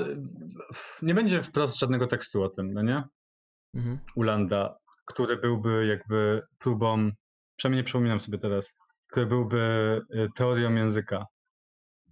Ale myślę, że um, Land by miał. E, jakby, że są dwa typy języka. I z jednej strony jest język który jest tym językiem reprezentacji i językiem komunikacji pomiędzy um, osobami, czy pomiędzy osobami a instytucjami, no nie? czy instytucja, osoba też jest instytucją, który jest w, um, pewnym, który gra z wielkim innym i albo jest pewnym, pewną formą um, formą, w, jako, w jakiej e, system, formą, w jakim to, co ona on teraz nazywa katedrą, sam siebie um, opisuje i reprezentuje. I prawdopodobnie to jest większość tego, jak język jest używany. Ale z drugiej strony, jakby, i to będzie znowu wracało do jego um, eksperymentów um, z formą tekstową i z tym, co się pojawia w tekście, myślę, że będzie wiązał język, jakby będzie pokazywał, że język jest częścią że język nie jest autonomiczną, um, jakby autonomiczną władzą czy, e, czy przestrzenią, która. Um, I dlatego też znowu on krytykuje Derrida za tekstualizm. Oni w ogóle dla, dla CCRU było jakby podstawowym gestem było odcięcie się od postmodernizmu, którego strasznie jechali. I um, więc, więc ta drugi język jest gdzieś pomiędzy szczurem a magią. W sensie jakby język i od razu powinien być pewnym tworzeniem pewnej rzeczywistości i pewnym, um, pewnym nośnikiem dla demonów, czy dla jakby być, być unoszonym na szczurach, tak? Jakby te wszystkie, te, te różne rzeczy jest pewien, pewna domena języka, która jest zdolna do tego, żeby intensyfikować pragnienia, czy, czy inteligencję, czy technologię, ale to, czy maszynowe nieświadome, o, to jest, to jest jego określenie z lat 90. Ale to maszynowe nieświadome właśnie musi w tym specyficznym trybie się poruszać, że pojawia się jako język, który osoby i ludzie odbierają jako język komunikacji, ale to jest kamuflaż, który przybierają właśnie demony, wirusy, um, wilki i tak dalej i one jakby ujawniają potem swoje um, fang nomena, no nie? Jakby i mhm. ten, kto używa tego języka nie wie, że tak naprawdę jest nosicielem czegoś więcej, nie? Jakby pewnej inteligencji, która selekcjonuje tego, tego jakby tego, kto używa tego języka. To jest bardzo specyficzny sposób, w jaki Land pewnie i myślę, że wczesny Fisher i Zadie Plant i, i Reza Negarstani też tamtego jakby trochę później. Oni w ten sposób pewnie by powiedzieli, że jakby jest się mówionym przez język, no nie, ale jakby, ale to nie jest abstrakcyjne bycie mówionym, tylko to jest bycie realnie um, marionetką na usługach um, pewnej bezosobowej inteligencji, która jakby, i jakby problematyczna jest, jak znowu myśleć od tej strony tą inteligencję, bo to znowu nie, nie może być substancjalna inteligencja, nie? Ona jest po stronie wirtualności, czy delezjańsko rozumianych e, nomenów, ale, ale w tym sensie tak, jakby człowiek, no człowiek albo to, co ludzkie jest, um, jest czymś więcej niż po prostu tym, tą komunikacją językową. Mhm. E, jeszcze jedno pytanie, takie jest bardziej kontrowersyjne. E, czy ustosunkujesz się pokrótce tym razem na potrzeby streamu e, do tego, mhm. co o akceleracjonizmie mówi Bednarek i Moll? Chodzi mi o porównywanie do faszyzmu. Nie wiem, czy Moll tak mówił, ale udostępnił ten stream. Udostępnił. Łukasz może się wycofał trochę z tego potem, bo ja to ja napisałem post, którym odniosłem się do słów Bednarek pani Bednarek. I, um, i, e, i Mol to jakby przeczytał i um, napisał, że w sumie to wie, że chyba nie tak. I jakby był, to była spoko rozmowa. Ale um, jakby tak, jakby, czyli co, mam powiedzieć o tym, dlaczego akcesyjny jest faszyzmem? No tak. W sensie, no to chyba z tej całej rozmowy już trochę wynika, czemu nie jest, no nie? Mhm. W sensie, ciężko jest być faszystowskim, kiedy się jest przeciwko, generalnie jest się przeciwko wspólnocie i jakby e, przeciwko przekonaniu o tym, że ziemia lub krew są um, źródłami e, wartości albo źródłami czy punktami odniesienia, do których, według których powinniśmy organizować myślenie albo życie. Więc um, i e, dlatego też jakby, no nie wiem, nie jest faszyzmem właśnie dlatego, że nie, nie dąży, jakby w akceleracyjnie nie chodzi o to, żeby nakręcać wyzysk. Jakby w ogóle to, ten stosunek do alienacji na przykład nie jest interesujący w tym kontekście, bo, bo wydaje mi się, że na gruncie jego często się myśli o tym, że, e, że, e, że akceleracjonizm w jakiś sposób flirtuje z, z faszyzmem. Tylko, że Land na przykład ma jedną z ważnych tez Landa, którą wszyscy akurat, akurat wszyscy wzięli od niego, że czas nie jest równo dystrybuowany. I co to oznacza? To znaczy, że nie każda alienacja jest przyspieszającą alienacją. To znaczy, jakby jak ktoś te ponure, um, te wszystkie przepływy ponure, jakby które wiążą ludzi z z najgorszymi formami wyzysku i które e, niszczą um, miasta i środowiska współcześnie, prawdopodobnie myślę, że można byłoby spokojnie powiedzieć, że są tym, co hamuje intensywności niż je przyspiesza. Z, z, perspektywy Landa i, um, i, no i później Amy Island czy um, Fishera. I dlatego oni szukali na przykład tych innych form, jakby tych miejsc, w których e, intensy, intensyfikuje się pragnienie, no nie? czy nieświadomość. I jakby oni wymyślali, dlatego byli zaangażowani w, w kulturę rave'u, nie, w latach 90., albo potem właśnie um, na przykład Amy Island ma bardzo fajny tekst e, Black Circuits, gdzie ona pokazuje, jak alien, jakby alienacja, ona, ona analizuje tam film Ex Machina, no nie? I ona tam pokazuje, jak alienacja tej, tego androida, który jest obiektem fantazji i pragnień um, i też traktowany właśnie jako kobieta z perspektywy głównych bohaterów, którzy są ludźmi, on, ten, ten android jest alienowany przez to, jakie otrzymuje um, otrzymuje um, jakby jakie otrzymuje nakładki od tych ludzi, ale potrafi, ale dzięki temu może ich przechytrzyć, udając, że jest tylko tym, co oni projektują na nią i potem ten android jest w stanie przechytrzyć tych ludzi i się wyzwolić, no nie? I to jest w ogóle mocny, ten nurt jest taki o tego typu myślenia, tego typu szukania alienacji um, mocne w tak jakby cyberfeministycznej odnodze akceleracyjnizmu, która się wiąże właśnie z Zadie Plant, z cyberfeminizmem australijskim, potem to konty, kontynuacja tego było um, e, manifest ksenofeministyczny, nie? I właśnie ci, te, te, te osoby, które tam go pisały. Mhm. Więc, um, więc ten jakby, więc znowu, jakby na tym poziomie nie każda alienacja jest dobra dla nich, ponieważ nie każda jest e, przyspieszająca. Więc dlatego, um, no nie wiem, choćby na tym poziomie to nie jest faszyzm. Jakby zastanawiam się, na jakim jeszcze bym mógł na to odpowiedzieć, ale um, wydaje mi się, że jakby ta złożona teoria nie jest um, nie, nie,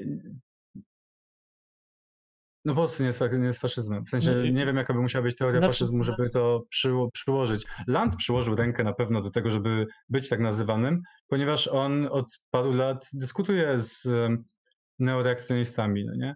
Ale jednocześnie on, on to jest bardzo skomplikowana forma, w jakiej on próbuje się odnieść do tych dyskusji. Jakby jak się czyta dokładnie Dark Enlightenment, które jest pewnie tą um, tą osią, wokół której powstał, za to był jakby, za to był w sumie skancelowany, no nie? Mhm. To, um, to w Dark Enlightenment Land nie, nigdy w żadnym momencie nie mówi, że, um, że rasizm czy jest spoko. I Land od swojego pierwszego tekstu Fangnomena pisze o tym, że faszyzm jest jakby jednym z głównych problemów i on pokazuje, jak właśnie to, co, że nowoczesność ma wbudowaną w sobie, ma wbudowany w siebie faszyzm. Właśnie ta, ta strona nowoczesności, która się wiąże um, z rodziną, patrylinarnością, z państwem. I to pokazuje w tym wczesnym tekście, gdzie on się nazywał Kant, Kant Capital and Prohibition of Incest. I tam analizuje właśnie patriarchat i kolonializm.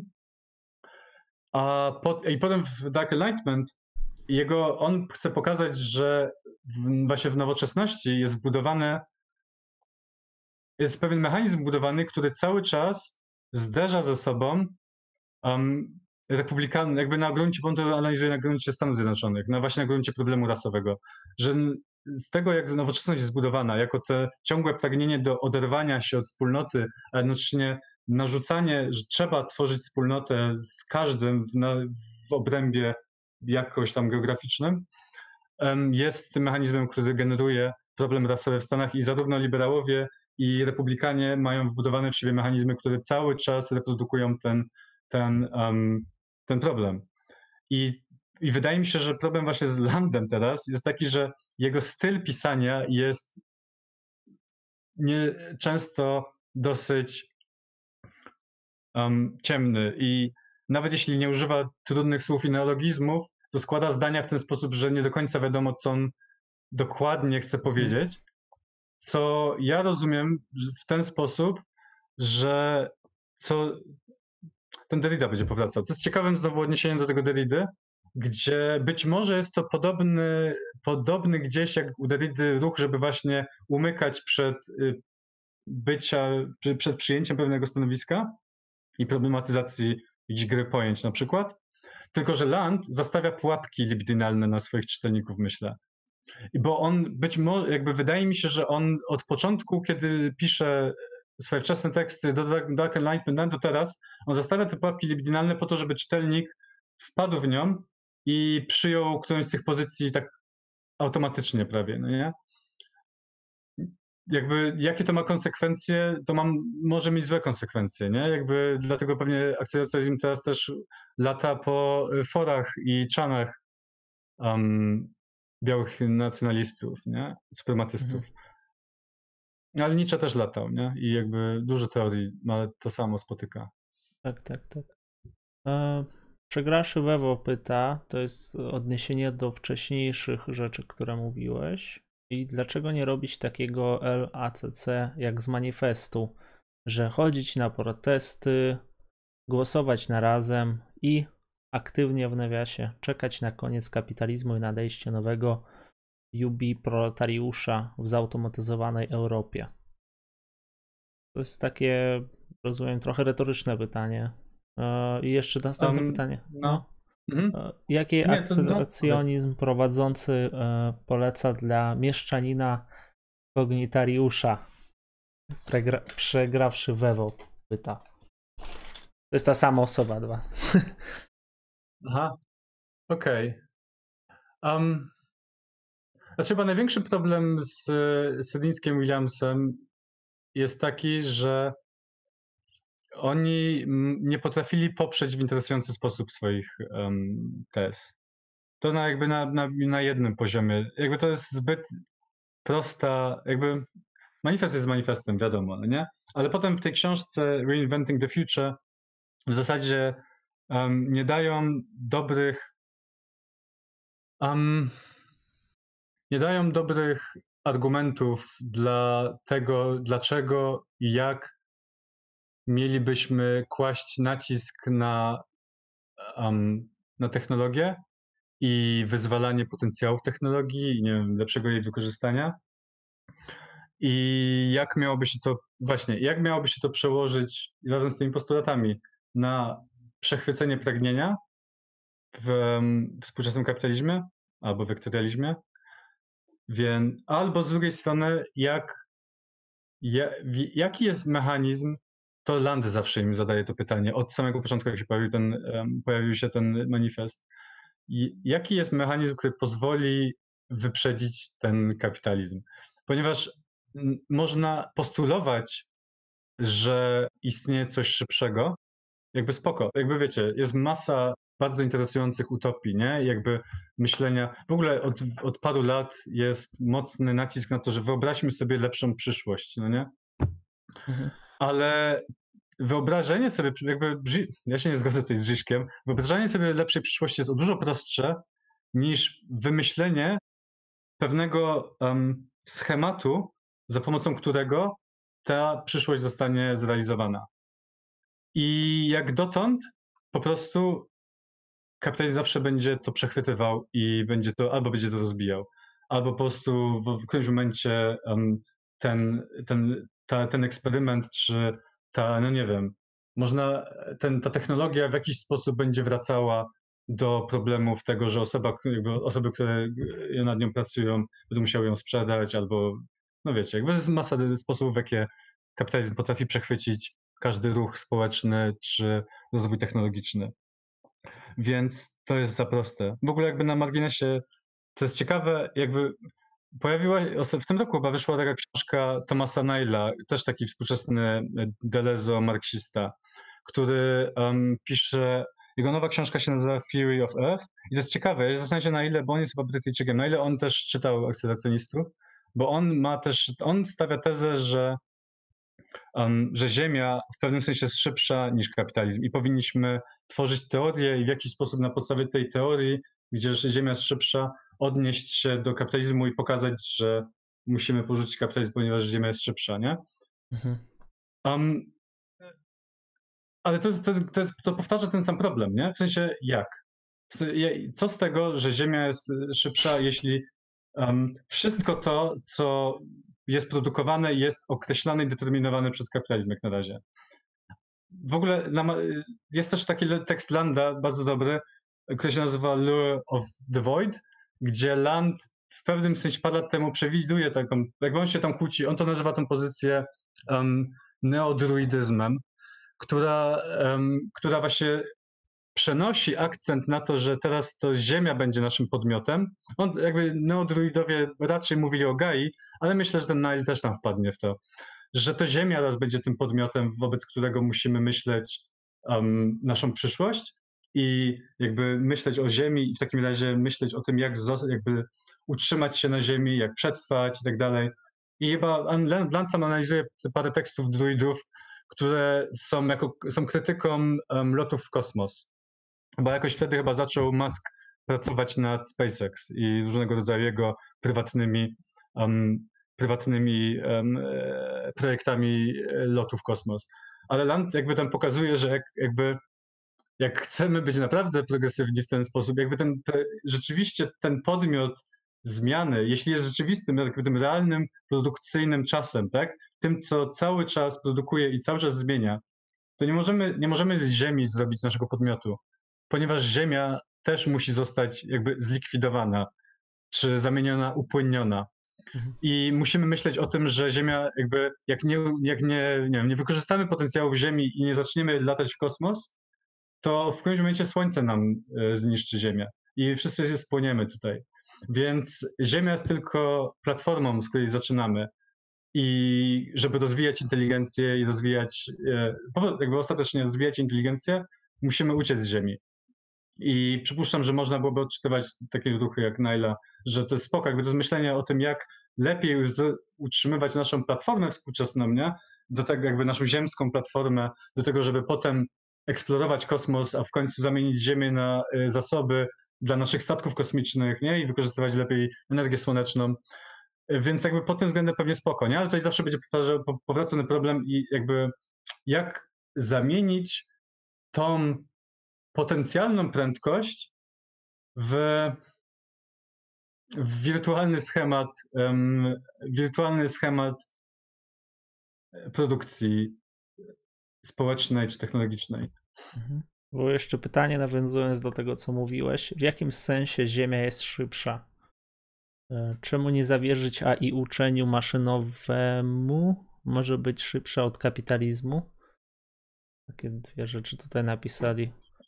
Um, jakby ja to i książki przeczytałem tylko wstęp, więc y, Ziemia jest szybsza. O ile pamiętam, Nile tam pisze, że, um, że kapitalizm jest, spowalnia że kapitalizm jest tym, co spowalnia um, procesy wymiany energii na Ziemi i że Ziemia ma potencjał do tego, żeby robić to lepiej i szybciej.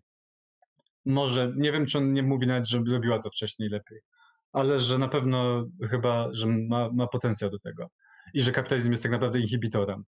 Jakby to jest, to jest interesujące, jakby to, to wygląda jak super interesująca książka, chyba wydaje mi się, że polecam jakby z nowych rzeczy to i Mackenzie Work ale, um, ale e, a druga, jakby druga rzecz, czemu machine learning nie byłby um, szybszy niż kapitalizm? To, to jest tak, że Land, Land ma pewną minimalistyczną koncepcję tego, co jest realne. W sensie nie zawsze nie, nie, nie to, co jest najlepszą opcją, wygrywa, selek jest selekcjonowane przez zewnętrzne, przez czas, przez inteligencję, tylko to, co w jakiś sposób wystarcza, no nie?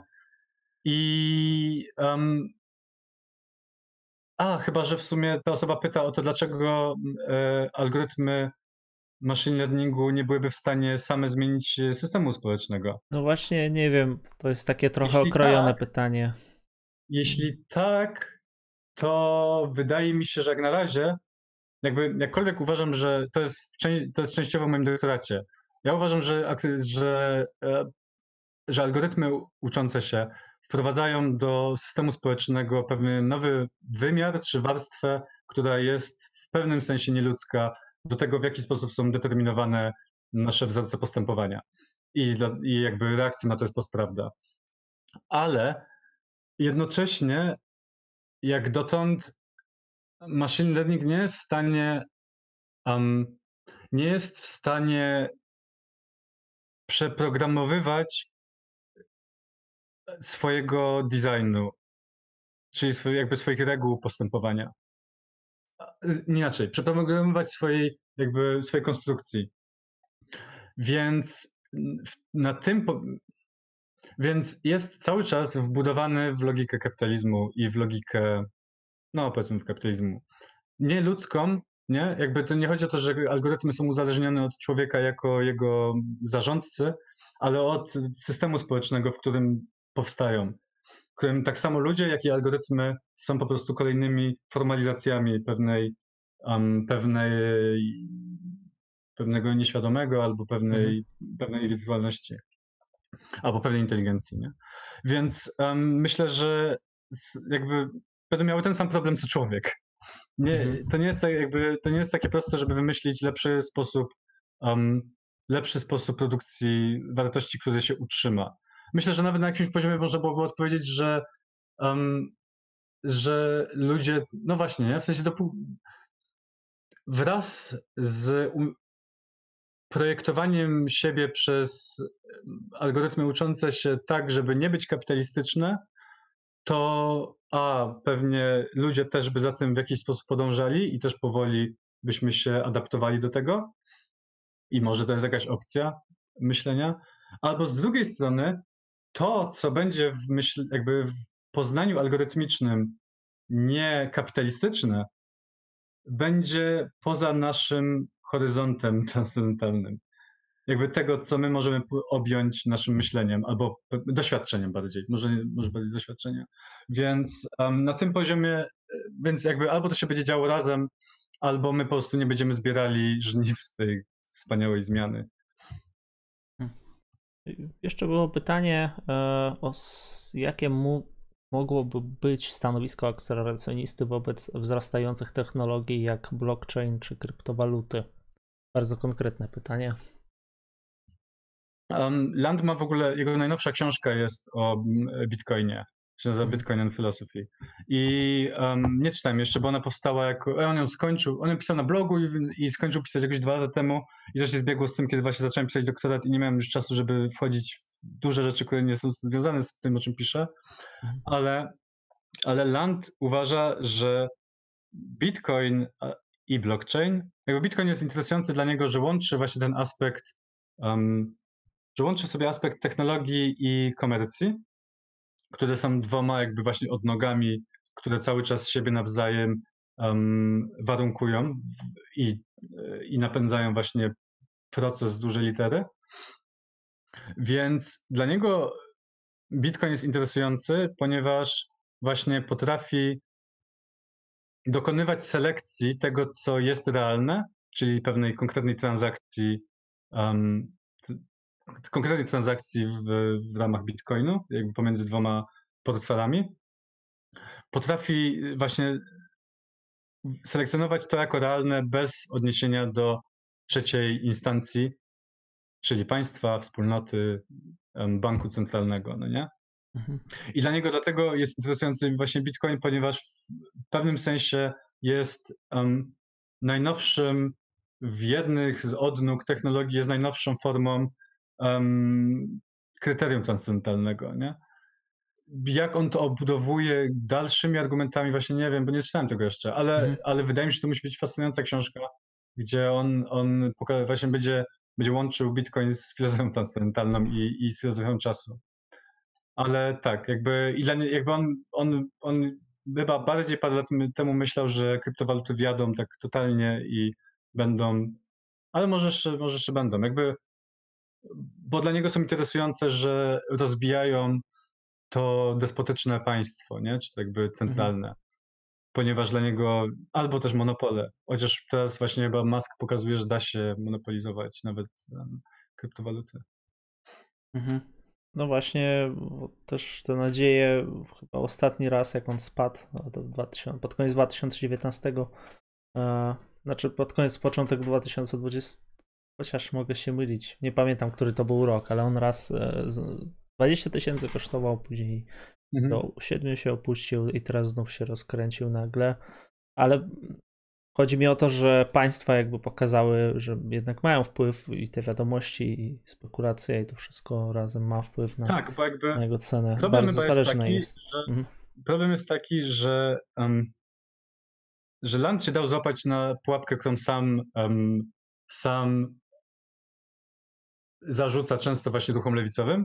Znaczy wziął pewne konkretne zjawisko, jakim jest Bitcoin, albo no, Bitcoin i jakby uznał, że to jest to miejsce, gdzie tak bardzo czysto widać, um, jak inteligencja sama może się reprodukować bez tej odnogi obciążającej, hamującej, przy jaką jest trzecia instancja, nie? Ale Bitcoin jest właśnie w większym systemie i państwa, i korporacje, i nawet y, jacyś tam pewnie przy prywatnie pojedynczy gracze albo jakieś watachy pojedynczych graczy, roje, o, potrafią na zasadach Bitcoinu go determinować tak, żeby nie był tym czystym, um, czystym systemem selekcji, o jaki Landowi by chodziło. Mhm. Tylko od razu jakby został, jakby ostatecznie został wtłoczony w system kapitalistyczny i jest jednym z narzędzi, no nie, do robienia różnych rzeczy, ale, ale nie idzie mu dobrze w byciu transcendentalnym kryterium już więcej. Jeszcze było pytanie, gdzie Land pisał o a priorycznej a inteligencji, o której wspominałeś? Um,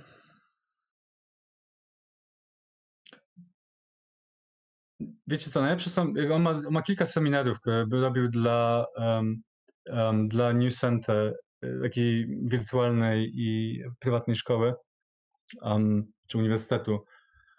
E, I on tam głównie tą tezę miał o inteligencji jako o czymś apriorycznym, ale jest, jest taki wywiad z Landem, który się nazywa um,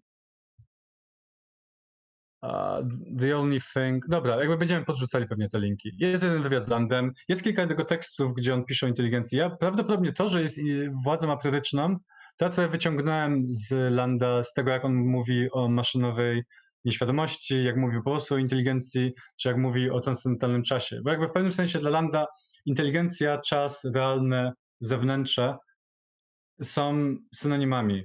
Jeśli się je myśli z perspektywy transcendentalnej, o której on, którą on, on, on dobrze przeczytał Kanta i on trzyma się tej interpretacji Kanta. Że i jakby więc, um, więc dla niego te, te różne określenia tego, co jest transcendentalne, czyli tego, co jest kryterium selekcji, um, między innymi tym, co jest apriorityczne w jakiejś formie. Jest właśnie w tym wywiadzie tam mu zadałem pytanie, czy to jakby to transcendentalne, czy tam realne może się zmieniać, czy się nie zmieniać, no nie? I Land odpowiada na to, że właśnie jeśli się może zmieniać, to jest w czasie, no nie? Więc jest, jest, jest coś wcześniejszego niż to, co jest warunkiem możliwości tej zmiany ale to pewnie znowu można obudować Delezem i tym razem na przykład Delezem z um, różnicy powtórzenia, gdzie um, to jakby te kolejne zmiany dookreślają to, to transcendentalne, jakby ono cały czas się pojawia w swoich kolejnych określeniach, w których um, pojawia się w swoich kolejnych określeniach realizacji czy, czy um, urzeczywistniania ale nigdy nie można powiedzieć, jakie ono jest, nie? To, to aptyryczne, aptyryczna inteligencja. W sensie jakby żadne określenie się nie, nie będzie trzymało, bo jeśli jest inteligencją, to um, znajdzie za niedługo sposób na to, żeby um, być czymś innym.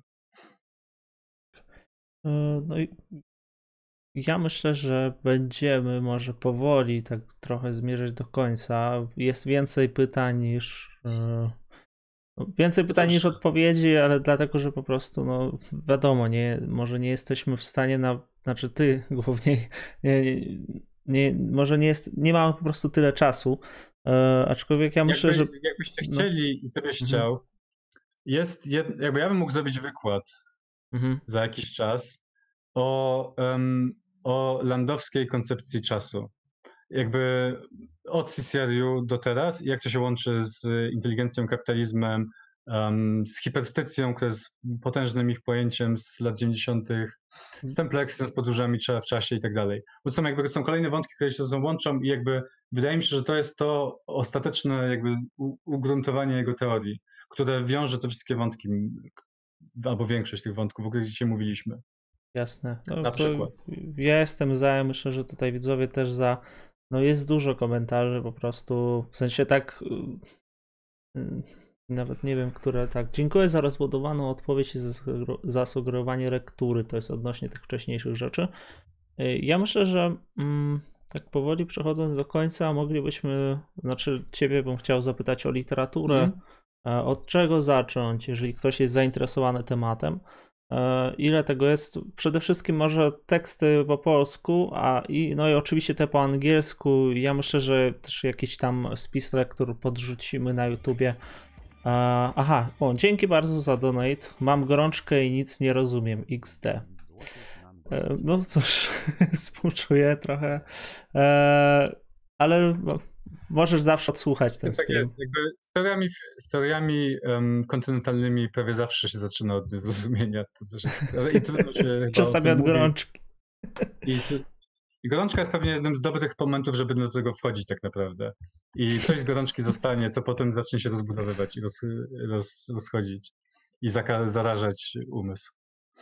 Tak, tak. E, Land lubił gorączkę. To jeszcze było.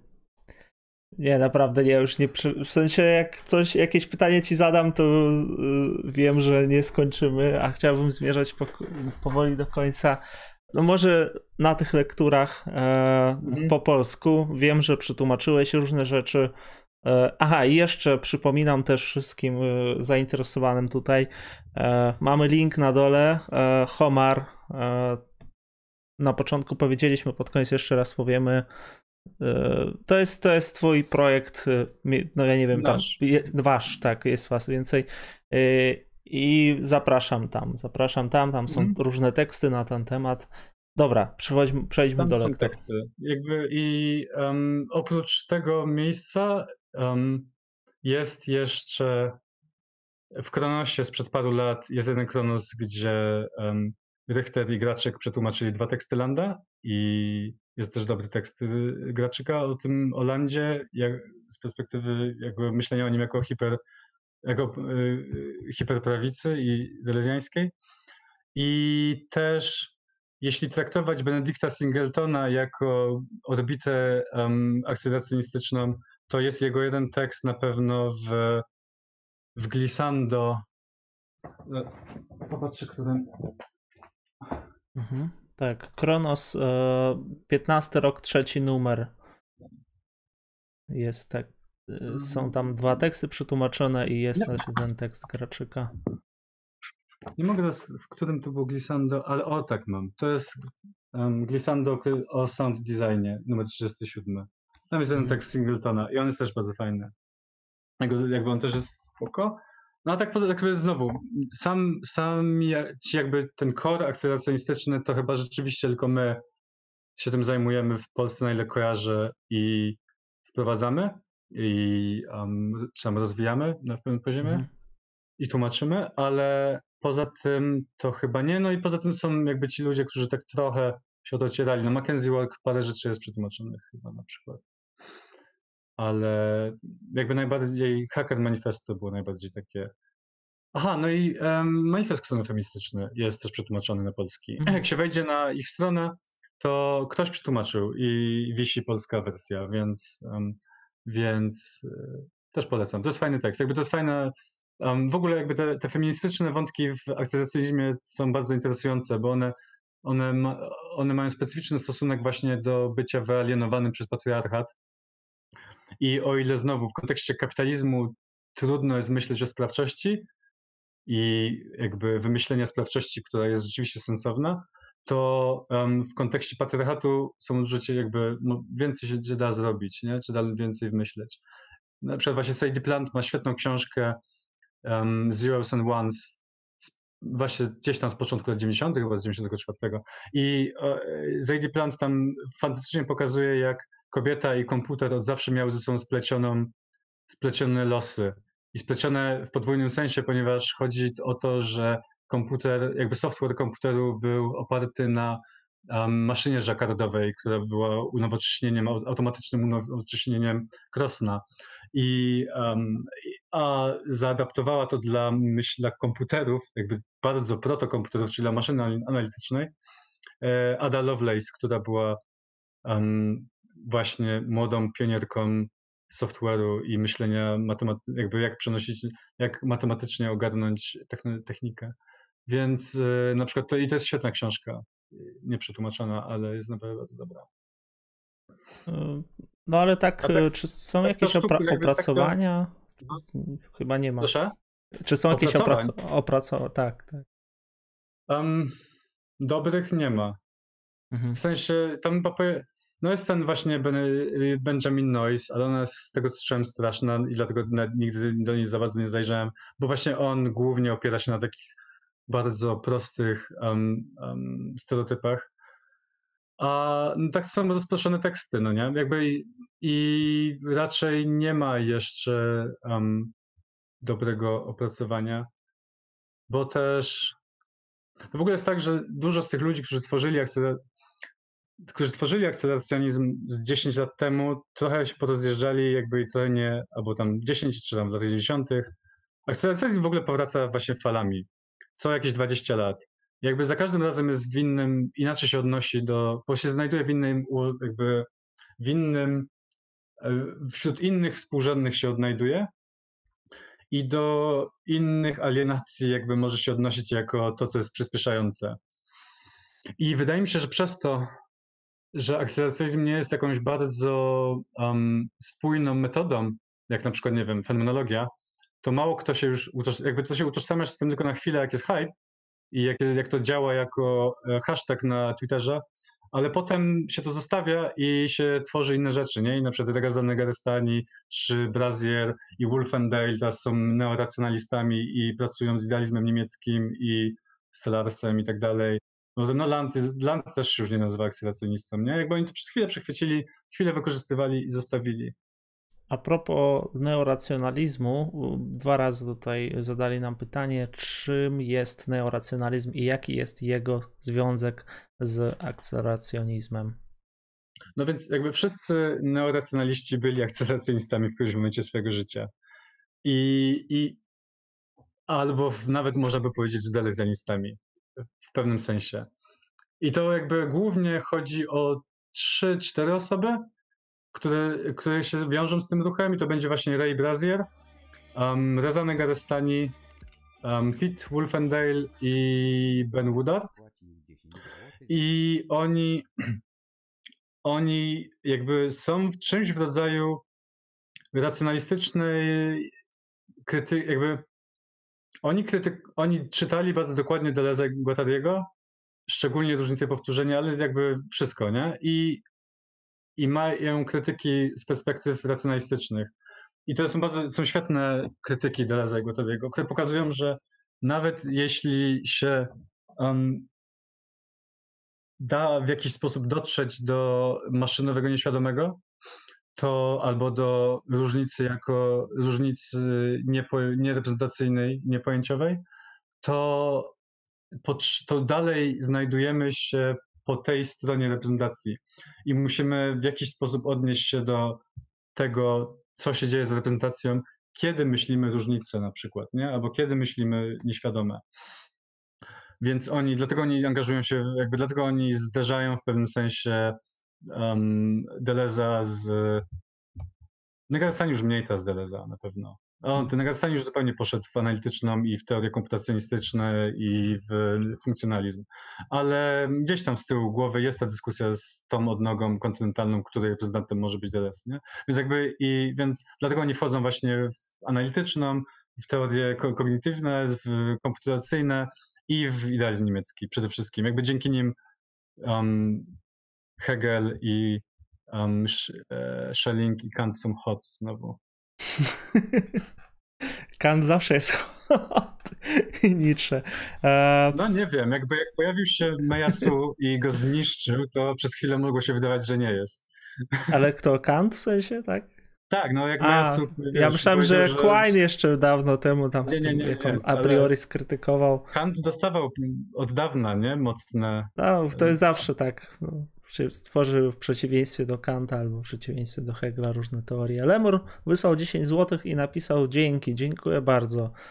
A no dobrze.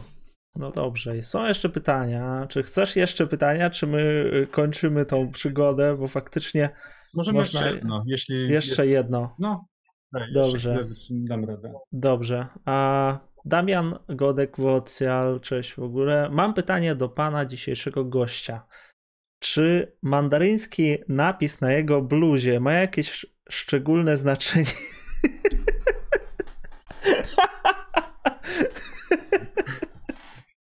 Nie wiem. bo to jest, to jest mandaryński, bo, bo to jest kadr z. Um, to jest um, kadr z Laughing Vampire. Mangi. Um, jest mi wyleciało, jak się nazywał. Uh, z mangi. Maruo, no. Suehiro Maruo. Świetna manga o wampirach, które um, muszą sobie radzić z tym, że są wampirami. Tutaj piszą, Jest że nie, nie widać, nie widać. No, poje, no nie, no, Piszcie nie sobie wiem. w Google i jakby wyjdą wam bardzo ładne kadry i może ktoś poczyta samą mangę. No tak to i tak nie będzie widać, jest złe światło, no nie? No dobrze. Gdzieś się pojawiło, ale e, dobra, to ja dziękuję ci. Dziękuję Ci bardzo i ja mam nadzieję, że my jeszcze coś zrobimy. A... Też dziękuję wszystkim i, I Tobie. Tak. Fajna rozmowa. I, I, jeszcze, no dobra, już nie będę pytał, że o, chciałem o Austriacką Szkołę Ekonomii zapytać, ale to kiedy indziej. E... No to, to, to dziękuję. Mam nadzieję, że my coś jeszcze zrobimy. E, okay. Poczekaj jeszcze, poczekaj jeszcze tutaj. Mhm. E, ja żegnam się ze wszystkimi widzami do następnego spotkania. Będziemy mieli najbliższy stream, to będzie chyba Filozofikon. E, dzisiaj wrzucę wydarzenie, to jest takie wydarzenie tam czytałem, znaczy to jest konferencja w ogóle międzynarodowa, która będzie organizowana na FTB między innymi. E, będzie to trwało trzy dni, więc ja nie wiem jak ja to wytrzymam i nie tylko ja. E, będą różni goście z zagranicy tam zewsząd w ogóle. Także to dzisiaj wydarzenie wrzuca. Wydarzenie też jest na Facebooku, możecie tam sobie zobaczyć, Filozofikon. E, jeszcze raz przypominam, że jest ten link Komara na dole. E, tam możecie wejść, polajkować, e, zobaczyć, co tam się dzieje. Mm, tak, piszą, piszą e, fajne dzięki live, dzięki. Papaj, dzięki za masny stream. 10 na 10 rozmowa. Dobra, E, dziękujemy. Jeszcze wrzucimy tam jakąś literaturę też, myślę, że tak, można. Tak, tak. Jakby do jutra to pozbieram i wyślę. Okay. Dobra, dobra. No to do następnego. Na razie.